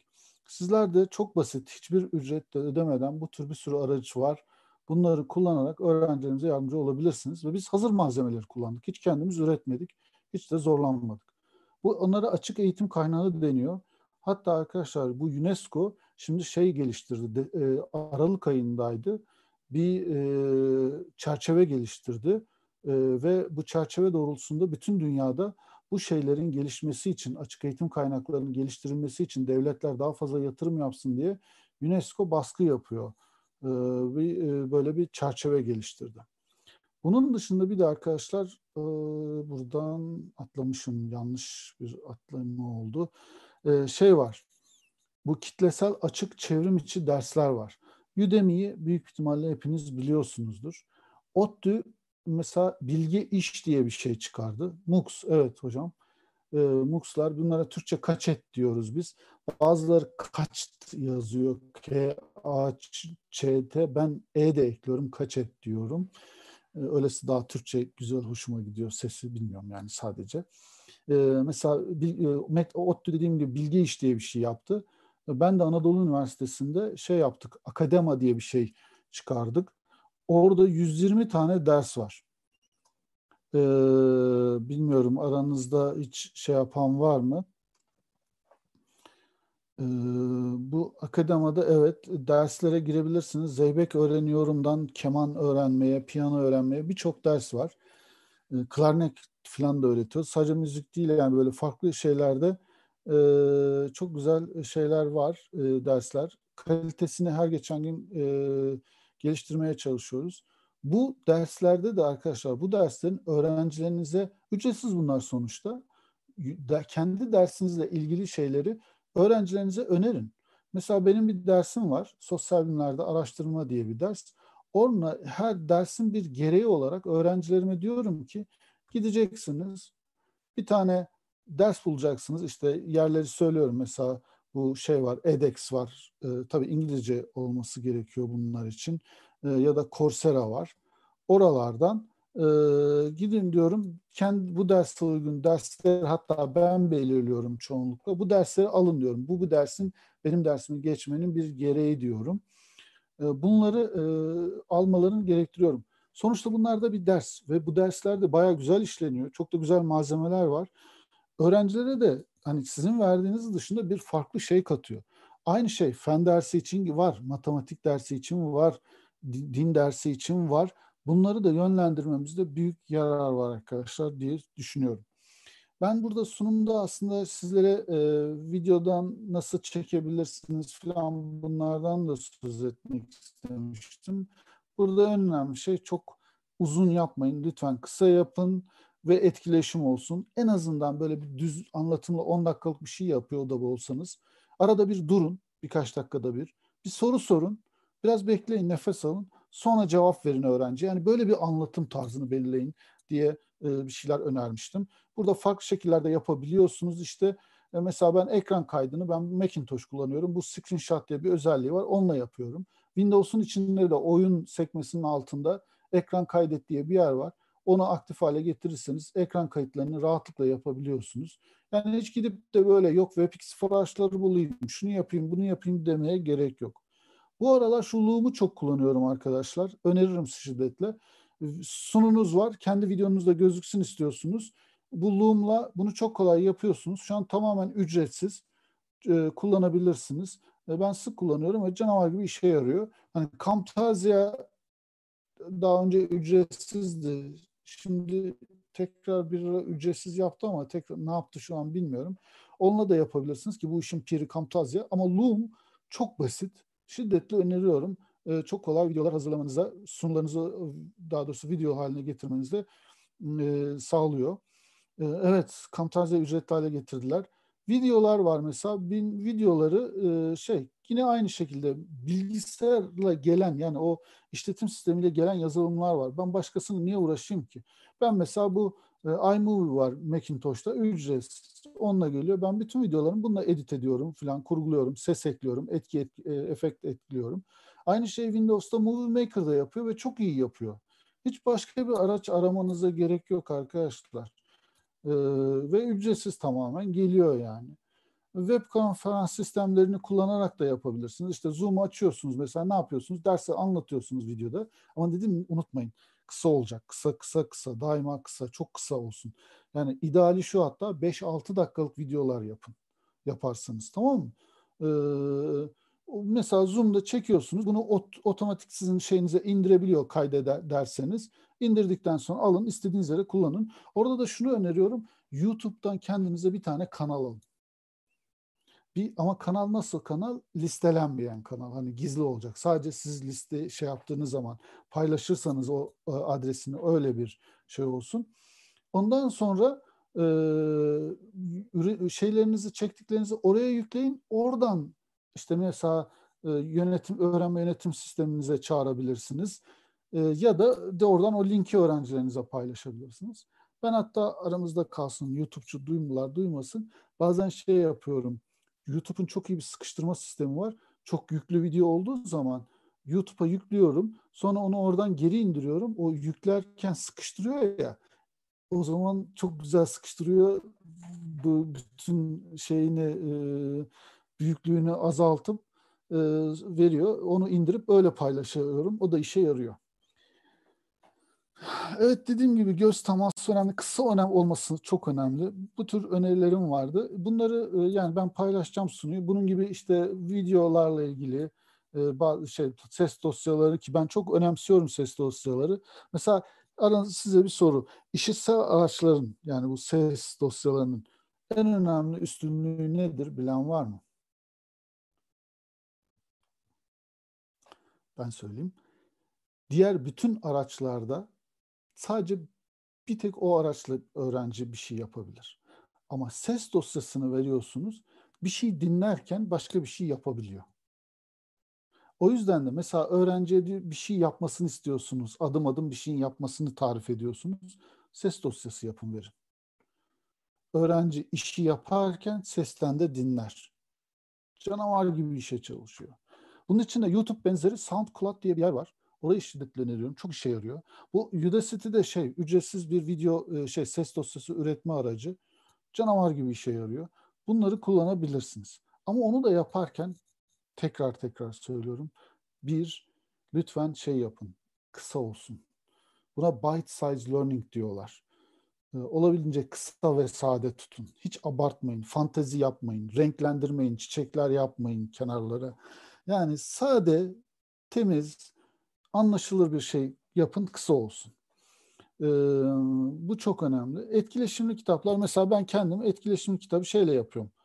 Ee, bu iBook Author diye şeyle gelen ücretsiz bir şey var. Bununla yapıyorum. H5P var. Bu da çok güzel etkileşimli malzemeler hazırlamanıza. Etkileşimli kitap olabilir bu ya da etkileşimli bir e-öğrenme malzemesi olabilir. Bu da ücretsiz.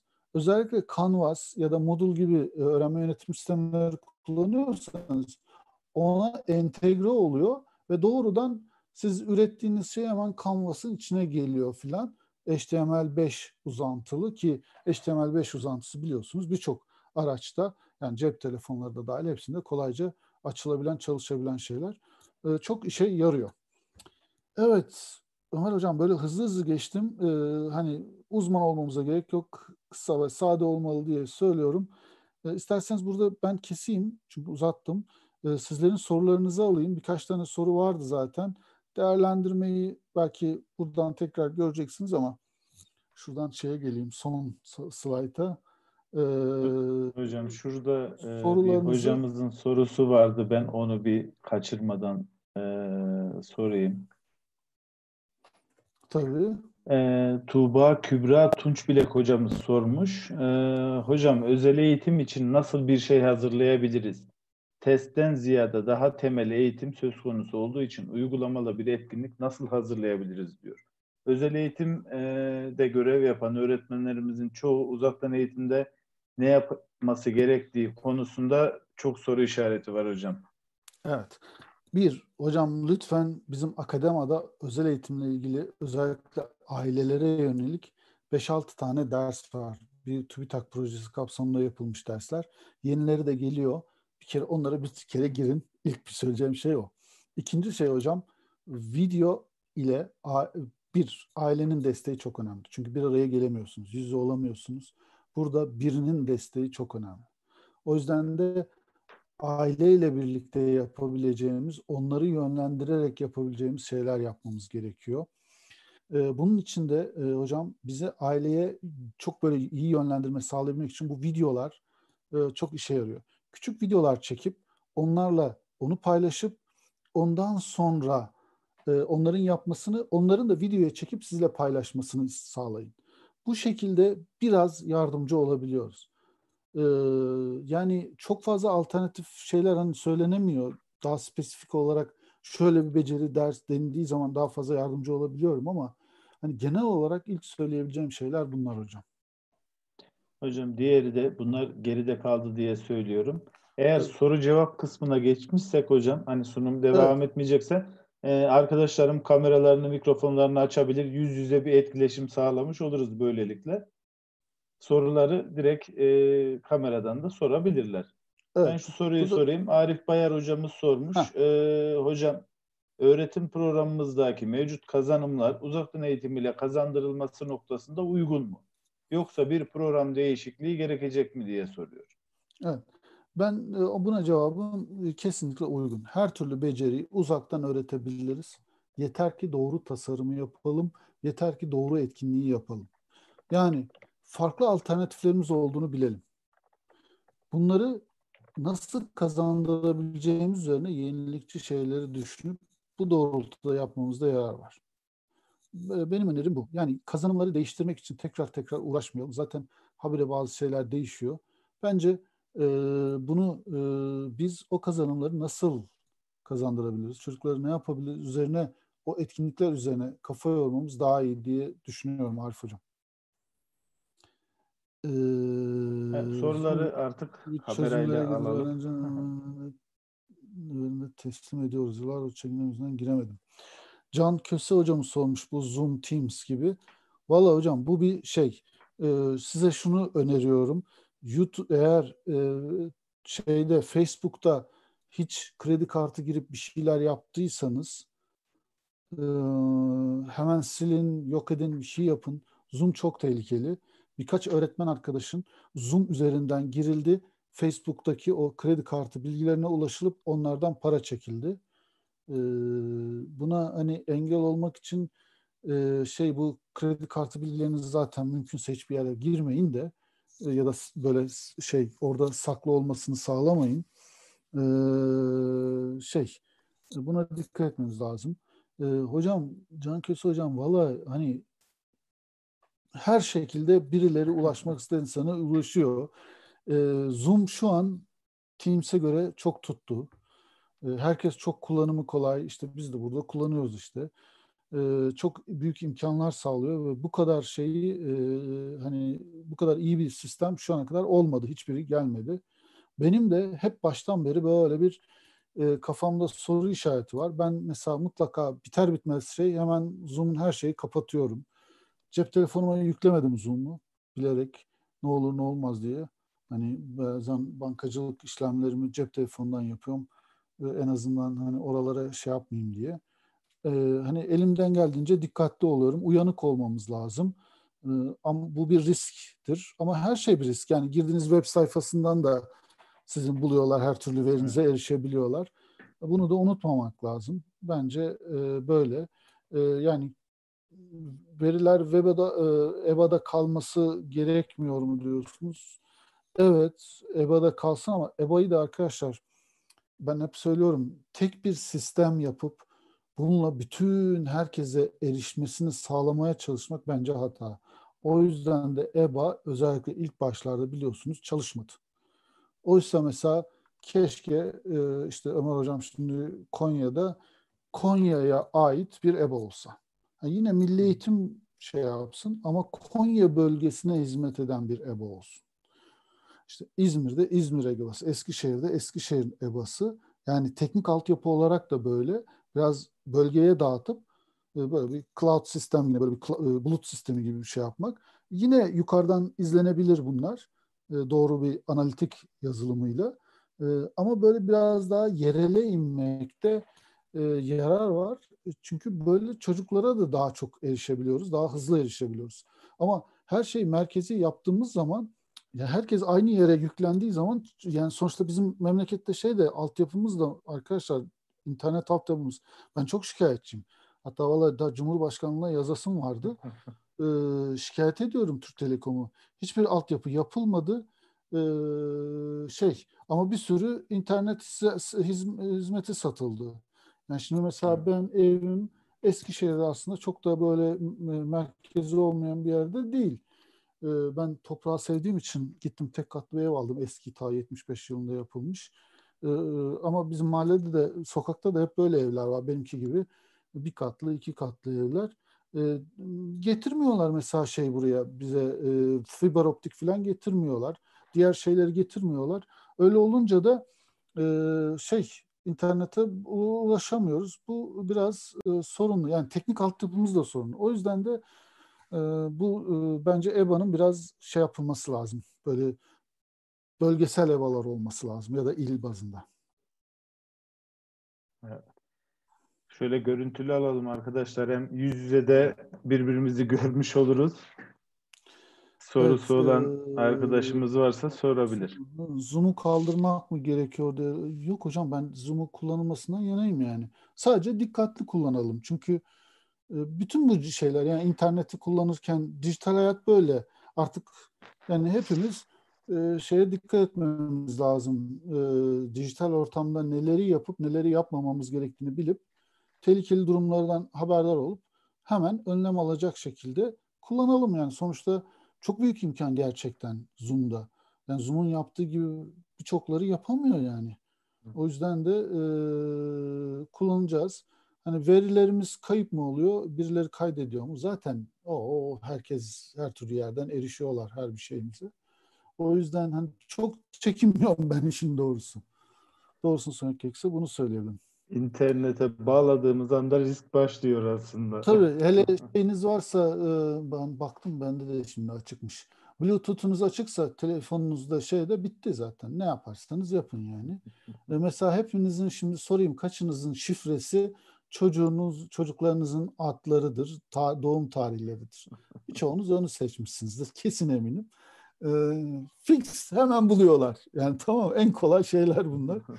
İşte biz bunların farkına varıp biraz daha dikkatli kullanmamız lazım. Her şey öyle yani. Televizyon da aslında çok mu hani şey muhteşem bir araç televizyon. Neler neler gösteriyorlar Allah aşkına televizyonda. Ama ne yapacaksınız? Onu bilinçli kullanacaksınız. Bunların hepsi araç. Önemli olan işte biz amacımız doğrultusunda bunları en iyi şekilde kullanmak. Erkan hocam etkili değerlendirme için nasıl plan yapabiliriz diyor. Hocam uzaktan eğitimde şey şu sınavlara dayalı sadece sınava dayalı bir şey yaptığınız zaman işlemiyor. Sınavın yanında başka alternatif değerlendirme yöntemlerini koymanıza yarar var. Bu bir. Yani sadece tek sınava dayalı olmasın. Sınav gene olsun ama sadece sınava dayalı olmasın. Öğrencilerin yaptıklarını çok iyi e, gözlemleyip onların gelişimlerini görüp onlar da onlara da bir değer vererek, bir puan vererek devam etmemiz lazım.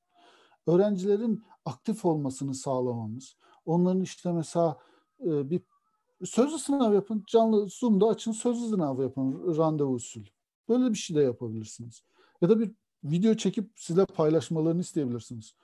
Şimdi mesela bu Web2.0 araçlarında bir sürü şey, poster, online poster yapıyorlar, çevrimiçi poster. Onu yaptırırsınız. Çocuklara öyle ödevler verirsiniz. Ama bunları tek bir ne olursa olsun tek bir sisteme yani tek bir araca diyelim değerlendirme aracına yüklemeyin. Bunu paylaştırın. Şimdi yıllar önce bir üniversitede biz şey yaptık. bir sistem kurduk. Bunların da üniversitedeki şey dersleri vardı. Ortak dersler. Bütün hangi programa girerse girsin öğrencilerin almak zorunda olduğu derslerde. orada şey yaptık biz. O derslerde Dedik ki tamam sınav var ama sınavın değeri 20 yüzde 25 etkiliyor geçme notunu. İki tane sınav yaptık. Kopya çekeceklerini de yüzde yüz biliyorduk. Çektilerdi. Ama ne oldu? Herkes gitti yüzde 25'lik o şeye takıldı. 100 aldılar 25 ile kaldılar.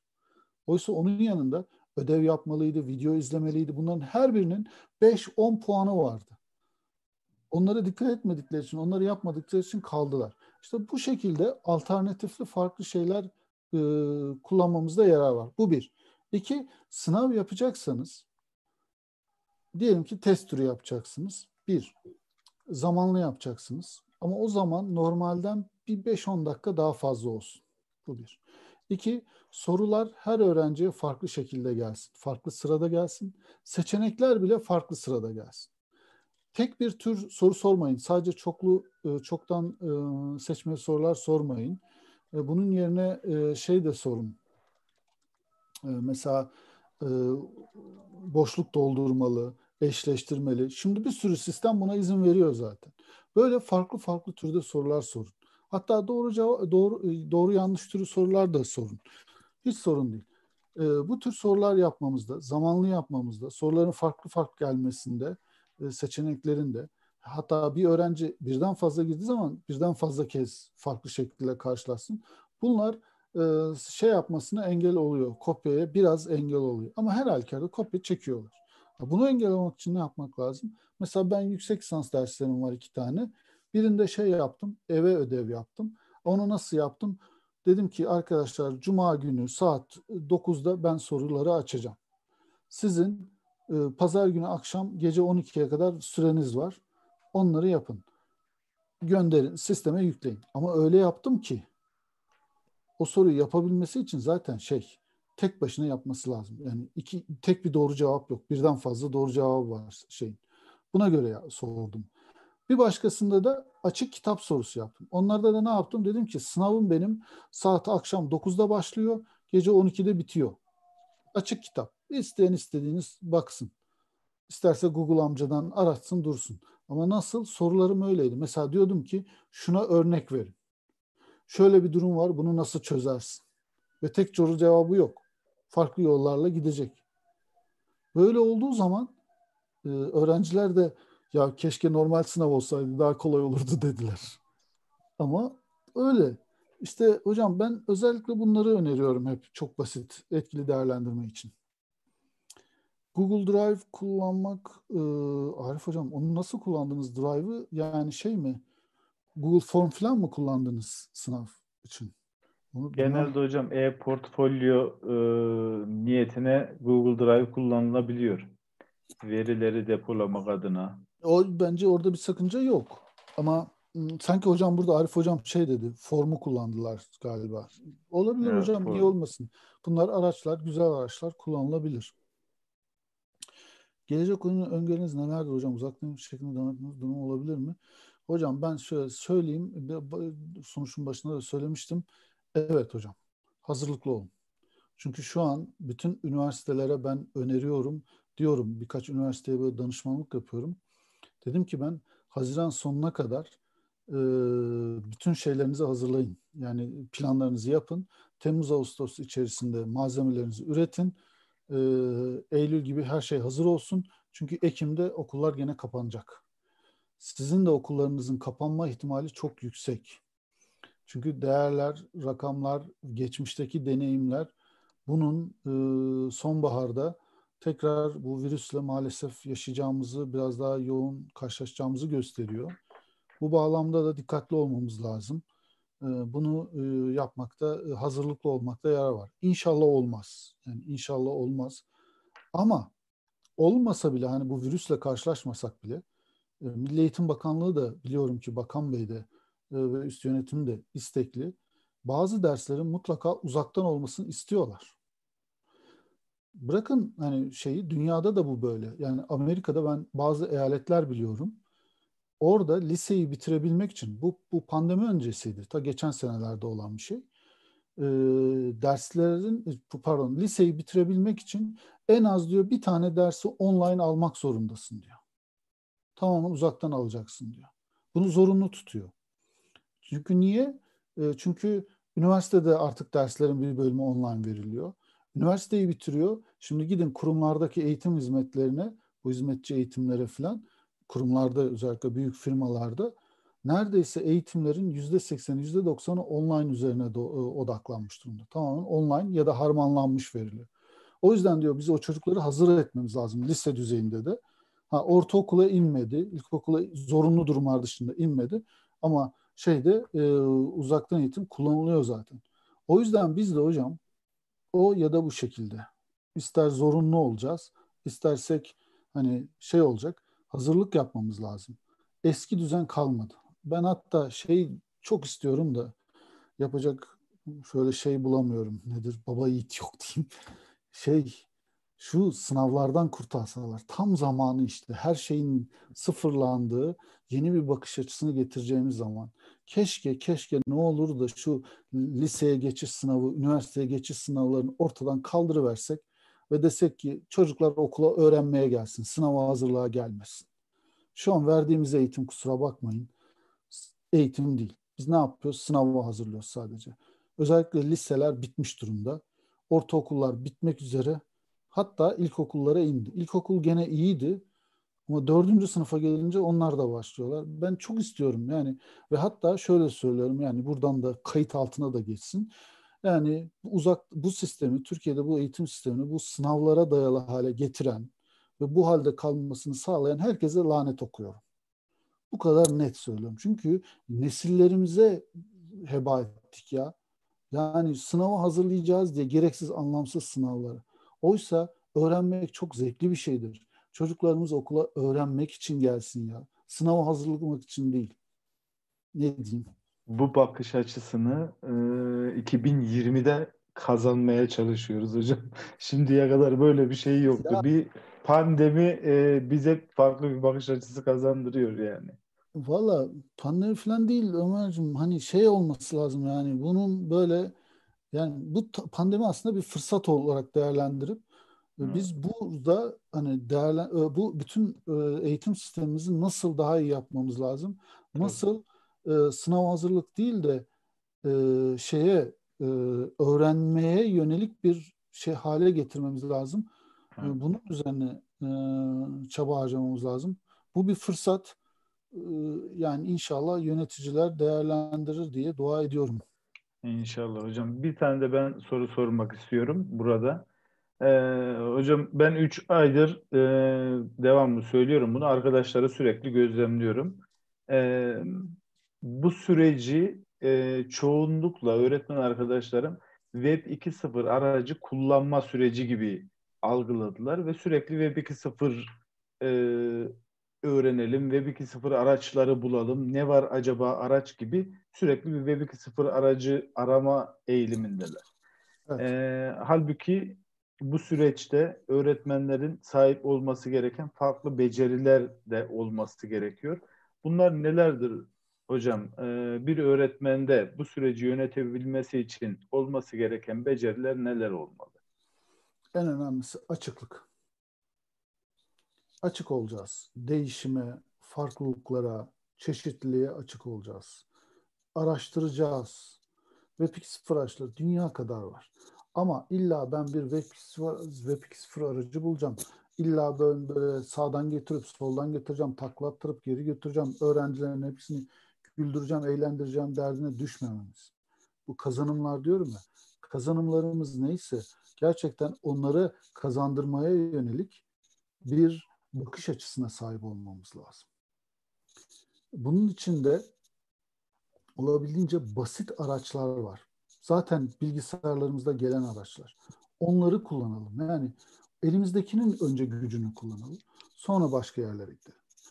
Dediğim gibi açıklık, sadelik, o kazanım odaklılık. Çünkü onlar çok önemli. Kazanımları bizim öğrenciye verdiğimiz söz. Onları kazandıracak şeyler yapmamız lazım. Ee, araçları mutlaka kullanalım. Teknolojiden korkmayalım. Teknoloji bizden korksun. Hiçbir şey denemekten yanılmayın. Denemek, yanılmak ve yanılmak zaten en güzel öğrenme biçimidir. Hatta yanıldıkça yaşasın hata yaptım değil ama oradan tabii öğrenin. Yani hata yapıp hatayı tekrar etmeyin. Hatalarımızdan öğrenelim. En güzel şey bu yani. Ee, özellikle ben bunları söylerim. Hani devam edecek teknolojiyi yoğun biçimde kullanacağız. Uzaktan eğitim mutlaka kullanacağız. Ee, müzik piyasası oldu. Ee, gemiden aslında müzik tuttu. Bayağı da gelişiyor e, dijital dünyada hocam. Şimdi herkes e, YouTuber oldu. E, müzik mesela parçalarını falan şeyde pazarlıyorlar. E, YouTube'da falan. Diyorum yani sizler de lütfen YouTuber olun. YouTuber gibi davranın. Ama açmayın videolarınızı. Açmak istemiyorsanız açmayın. Kimseye paylaşmayın. Mümkünse aslında paylaşın bence. Yani bizim hepimizin görevi bu değil mi?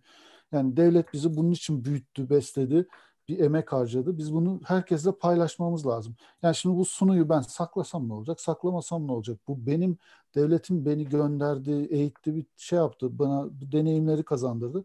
Benim niye bunu paylaşayım diye. O yüzden ben bu tür şeyleri paylaşmaktan yanayım.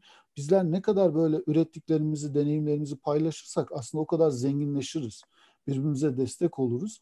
O yüzden bence bunları paylaşmak da lazım. Ama YouTuber gibi davranın. Çünkü YouTuber'lar nasıl yaptığına bakın. Videolarımızı o şekilde hazırlayın. Daha öğrencimizi çekebiliyoruz. Ee, bence bunlara dikkat etmek lazım. Seminerler uzaktan yapılacak şekilde dönüştürüldü. Okullarda Eylül açılmayacaktır. Kişisel görüşüm büyük ihtimal hocam yani inşallah doğru olmaz ama biraz o yönde kaygım var.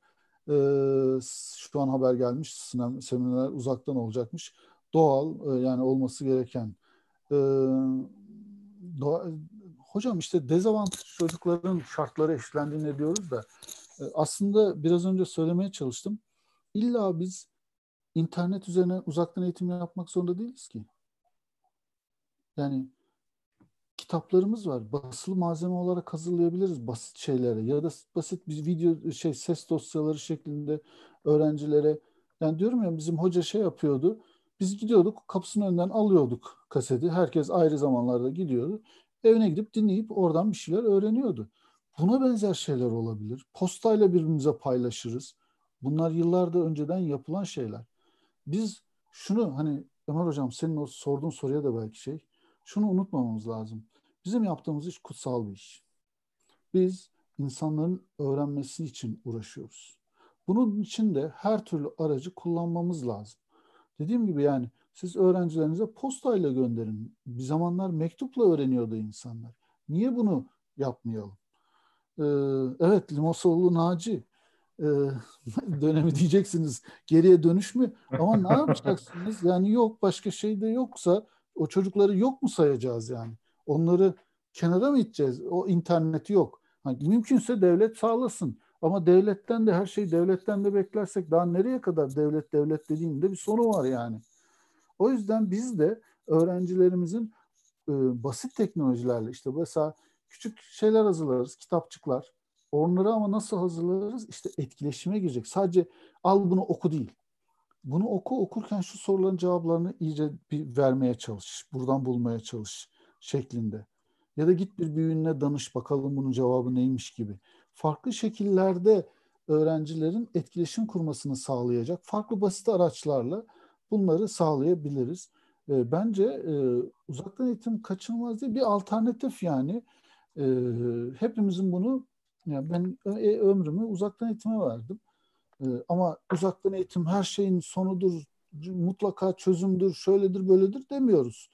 Her zaman bir şeyin daha iyi olduğu bir durum vardır.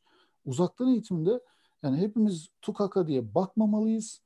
Bir şey olduğunu görmeliyiz. E, yani bir alternatif olduğunu ve bulunduğumuz şartlar içerisinde onu en iyi şekilde uygulayacak şekilde bir e, bakış açısı geliştirmemiz lazım.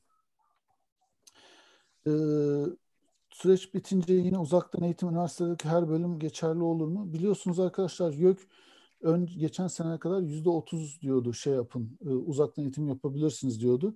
Hiçbir üniversitede yapmıyordu. Şimdi yüzde kırka çıkardı. Bir de şöyle bir şey koydu e, daha da güzeli. Eğer diyor yüzde programınızda yüzde on düzeyinde şey yaparsanız e, uzaktan eğitim uygularsanız e, sana işte e, bu konularda biraz daha yardımcı olurum. Daha fazla asistan almana yardımcı olurum falan deyip teşvik ediyor. E, hatta bugüne kadar şey yapmayan, hiç uzaktan eğitime bulaşmayan e, bazı e, eski üniversitelere zorunlu tuttu. Dedi ki siz beşer tane uzaktan eğitim programı açacaksınız dedi. Böyle zorunluluklar da tuttu. E, yani üniversitelerde de artık e, şeyde e, uzaktan eğitimin e, oldukça yararlı olduğu görüldü. Ben sunumda da belirtmiştim farklı boyutları var. Hani bir yüz yüzden ta online'a doğru gidiyordu. Orada arada hibrit var. Mesela o hibrit olay yani yüz yüze derslere yapılırken uzaktan insanların erişmesini sağlamak zaten bu pandemi öncesinde de çok sık yararlan, kullanılan bir şeydi. E, sizde aynı şekilde olacak. Yani bazı öğrencileriniz gelemeyecek. Onların gelmesini, uzaktan bağlanmasını sağlayacaksınız. Bu tür uygulamalar olacak. Üniversitelerde bunu yapacaklar, yapmak durumundalar. Bu konuda da bayağı bir gelişme var.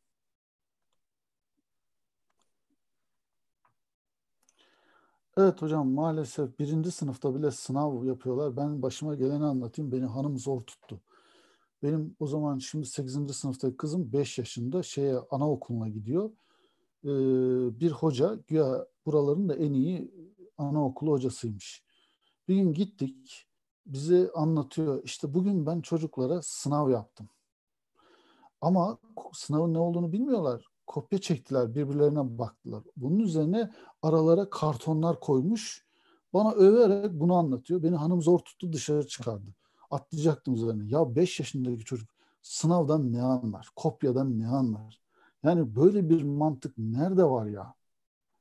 Yani bu sınavlardan kurtulduğumuz gün Türkiye'de bütün eğitim sorunlarını çözeceğiz. Ben yürekten inanıyorum buna.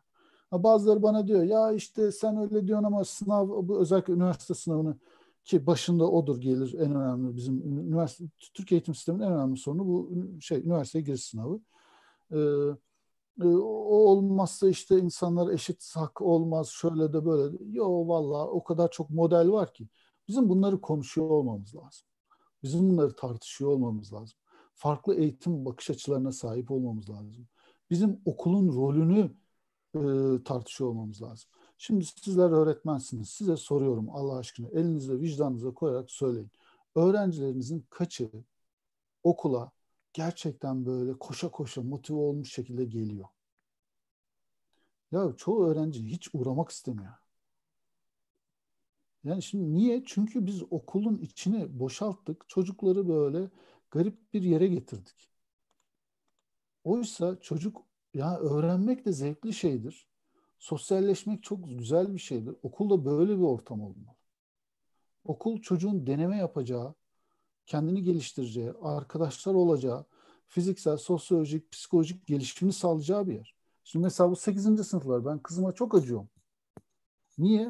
Tam ya, tam ya yaşı yani 12-13 yaşındaki çocuk psikolojik olarak, sosyolojik olarak, fizyolojik olarak gelişimini göstereceği zaman da biz o dersten o derse, o dersten o derse, bu dersten bu derse aman ders, aman ders. Ya yazık ya çocuklara.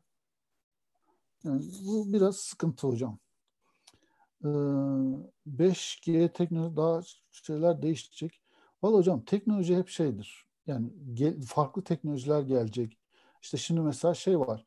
Mesela biz bunu öyle de yapabilirdik. Ee, bu e, ne diyorlar? E,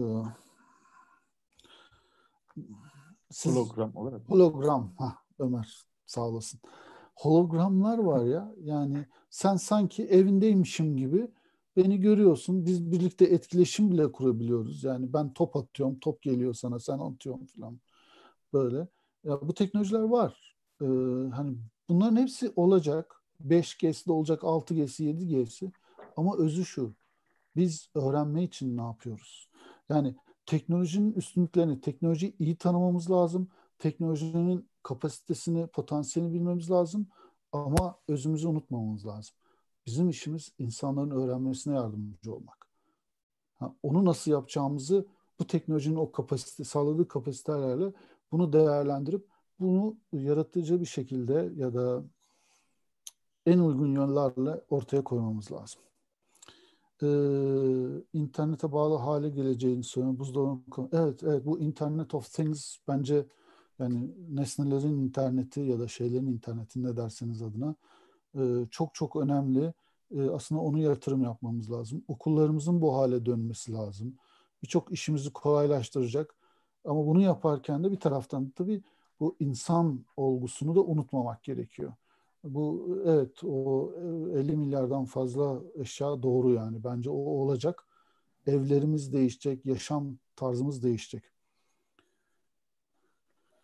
Her şey bir dönüşüm içerisinde hocam ama e, isterse 50G gelsin.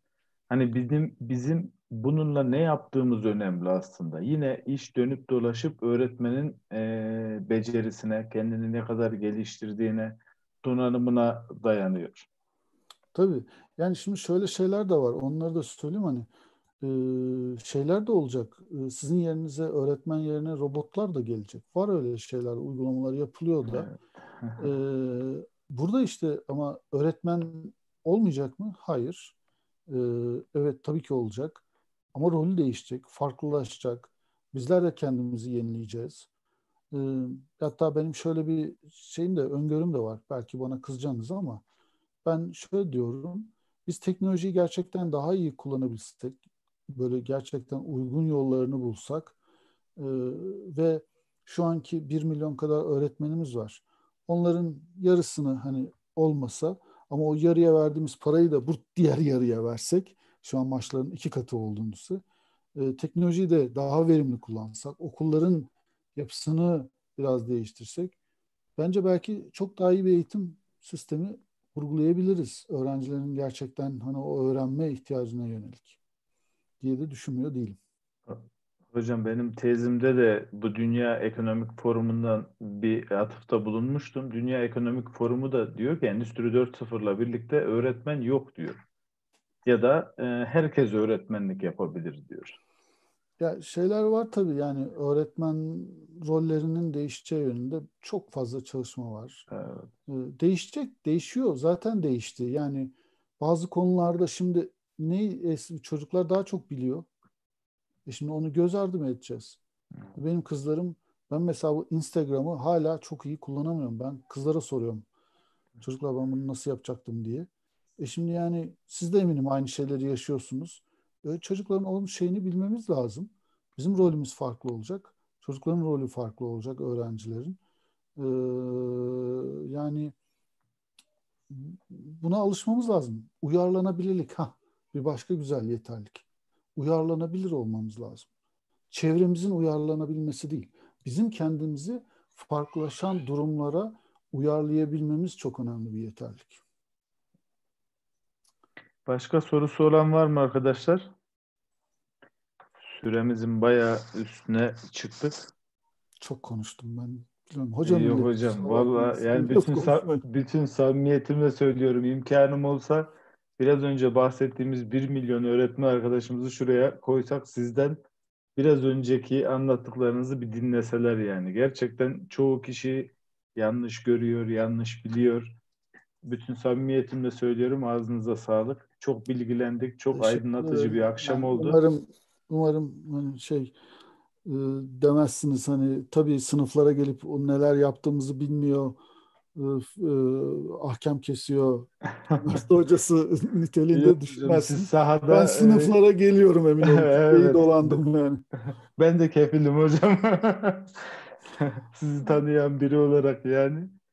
Hocam çok teşekkür ediyoruz. Ağzınıza sağlık. Böyle Bize bir zaman satır. ayırdınız. Bugünü e, bilgilenmemiz için ayırdınız bize. Çok teşekkür ediyoruz. Eğer sorusu e, olan yoksa arkadaşlar görüşmeyi sonlandırıyorum. Katılan arkadaşlara sizlere de çok teşekkür ediyorum arkadaşlar. E, sizler olmasanız bugün burada olamazdık maalesef.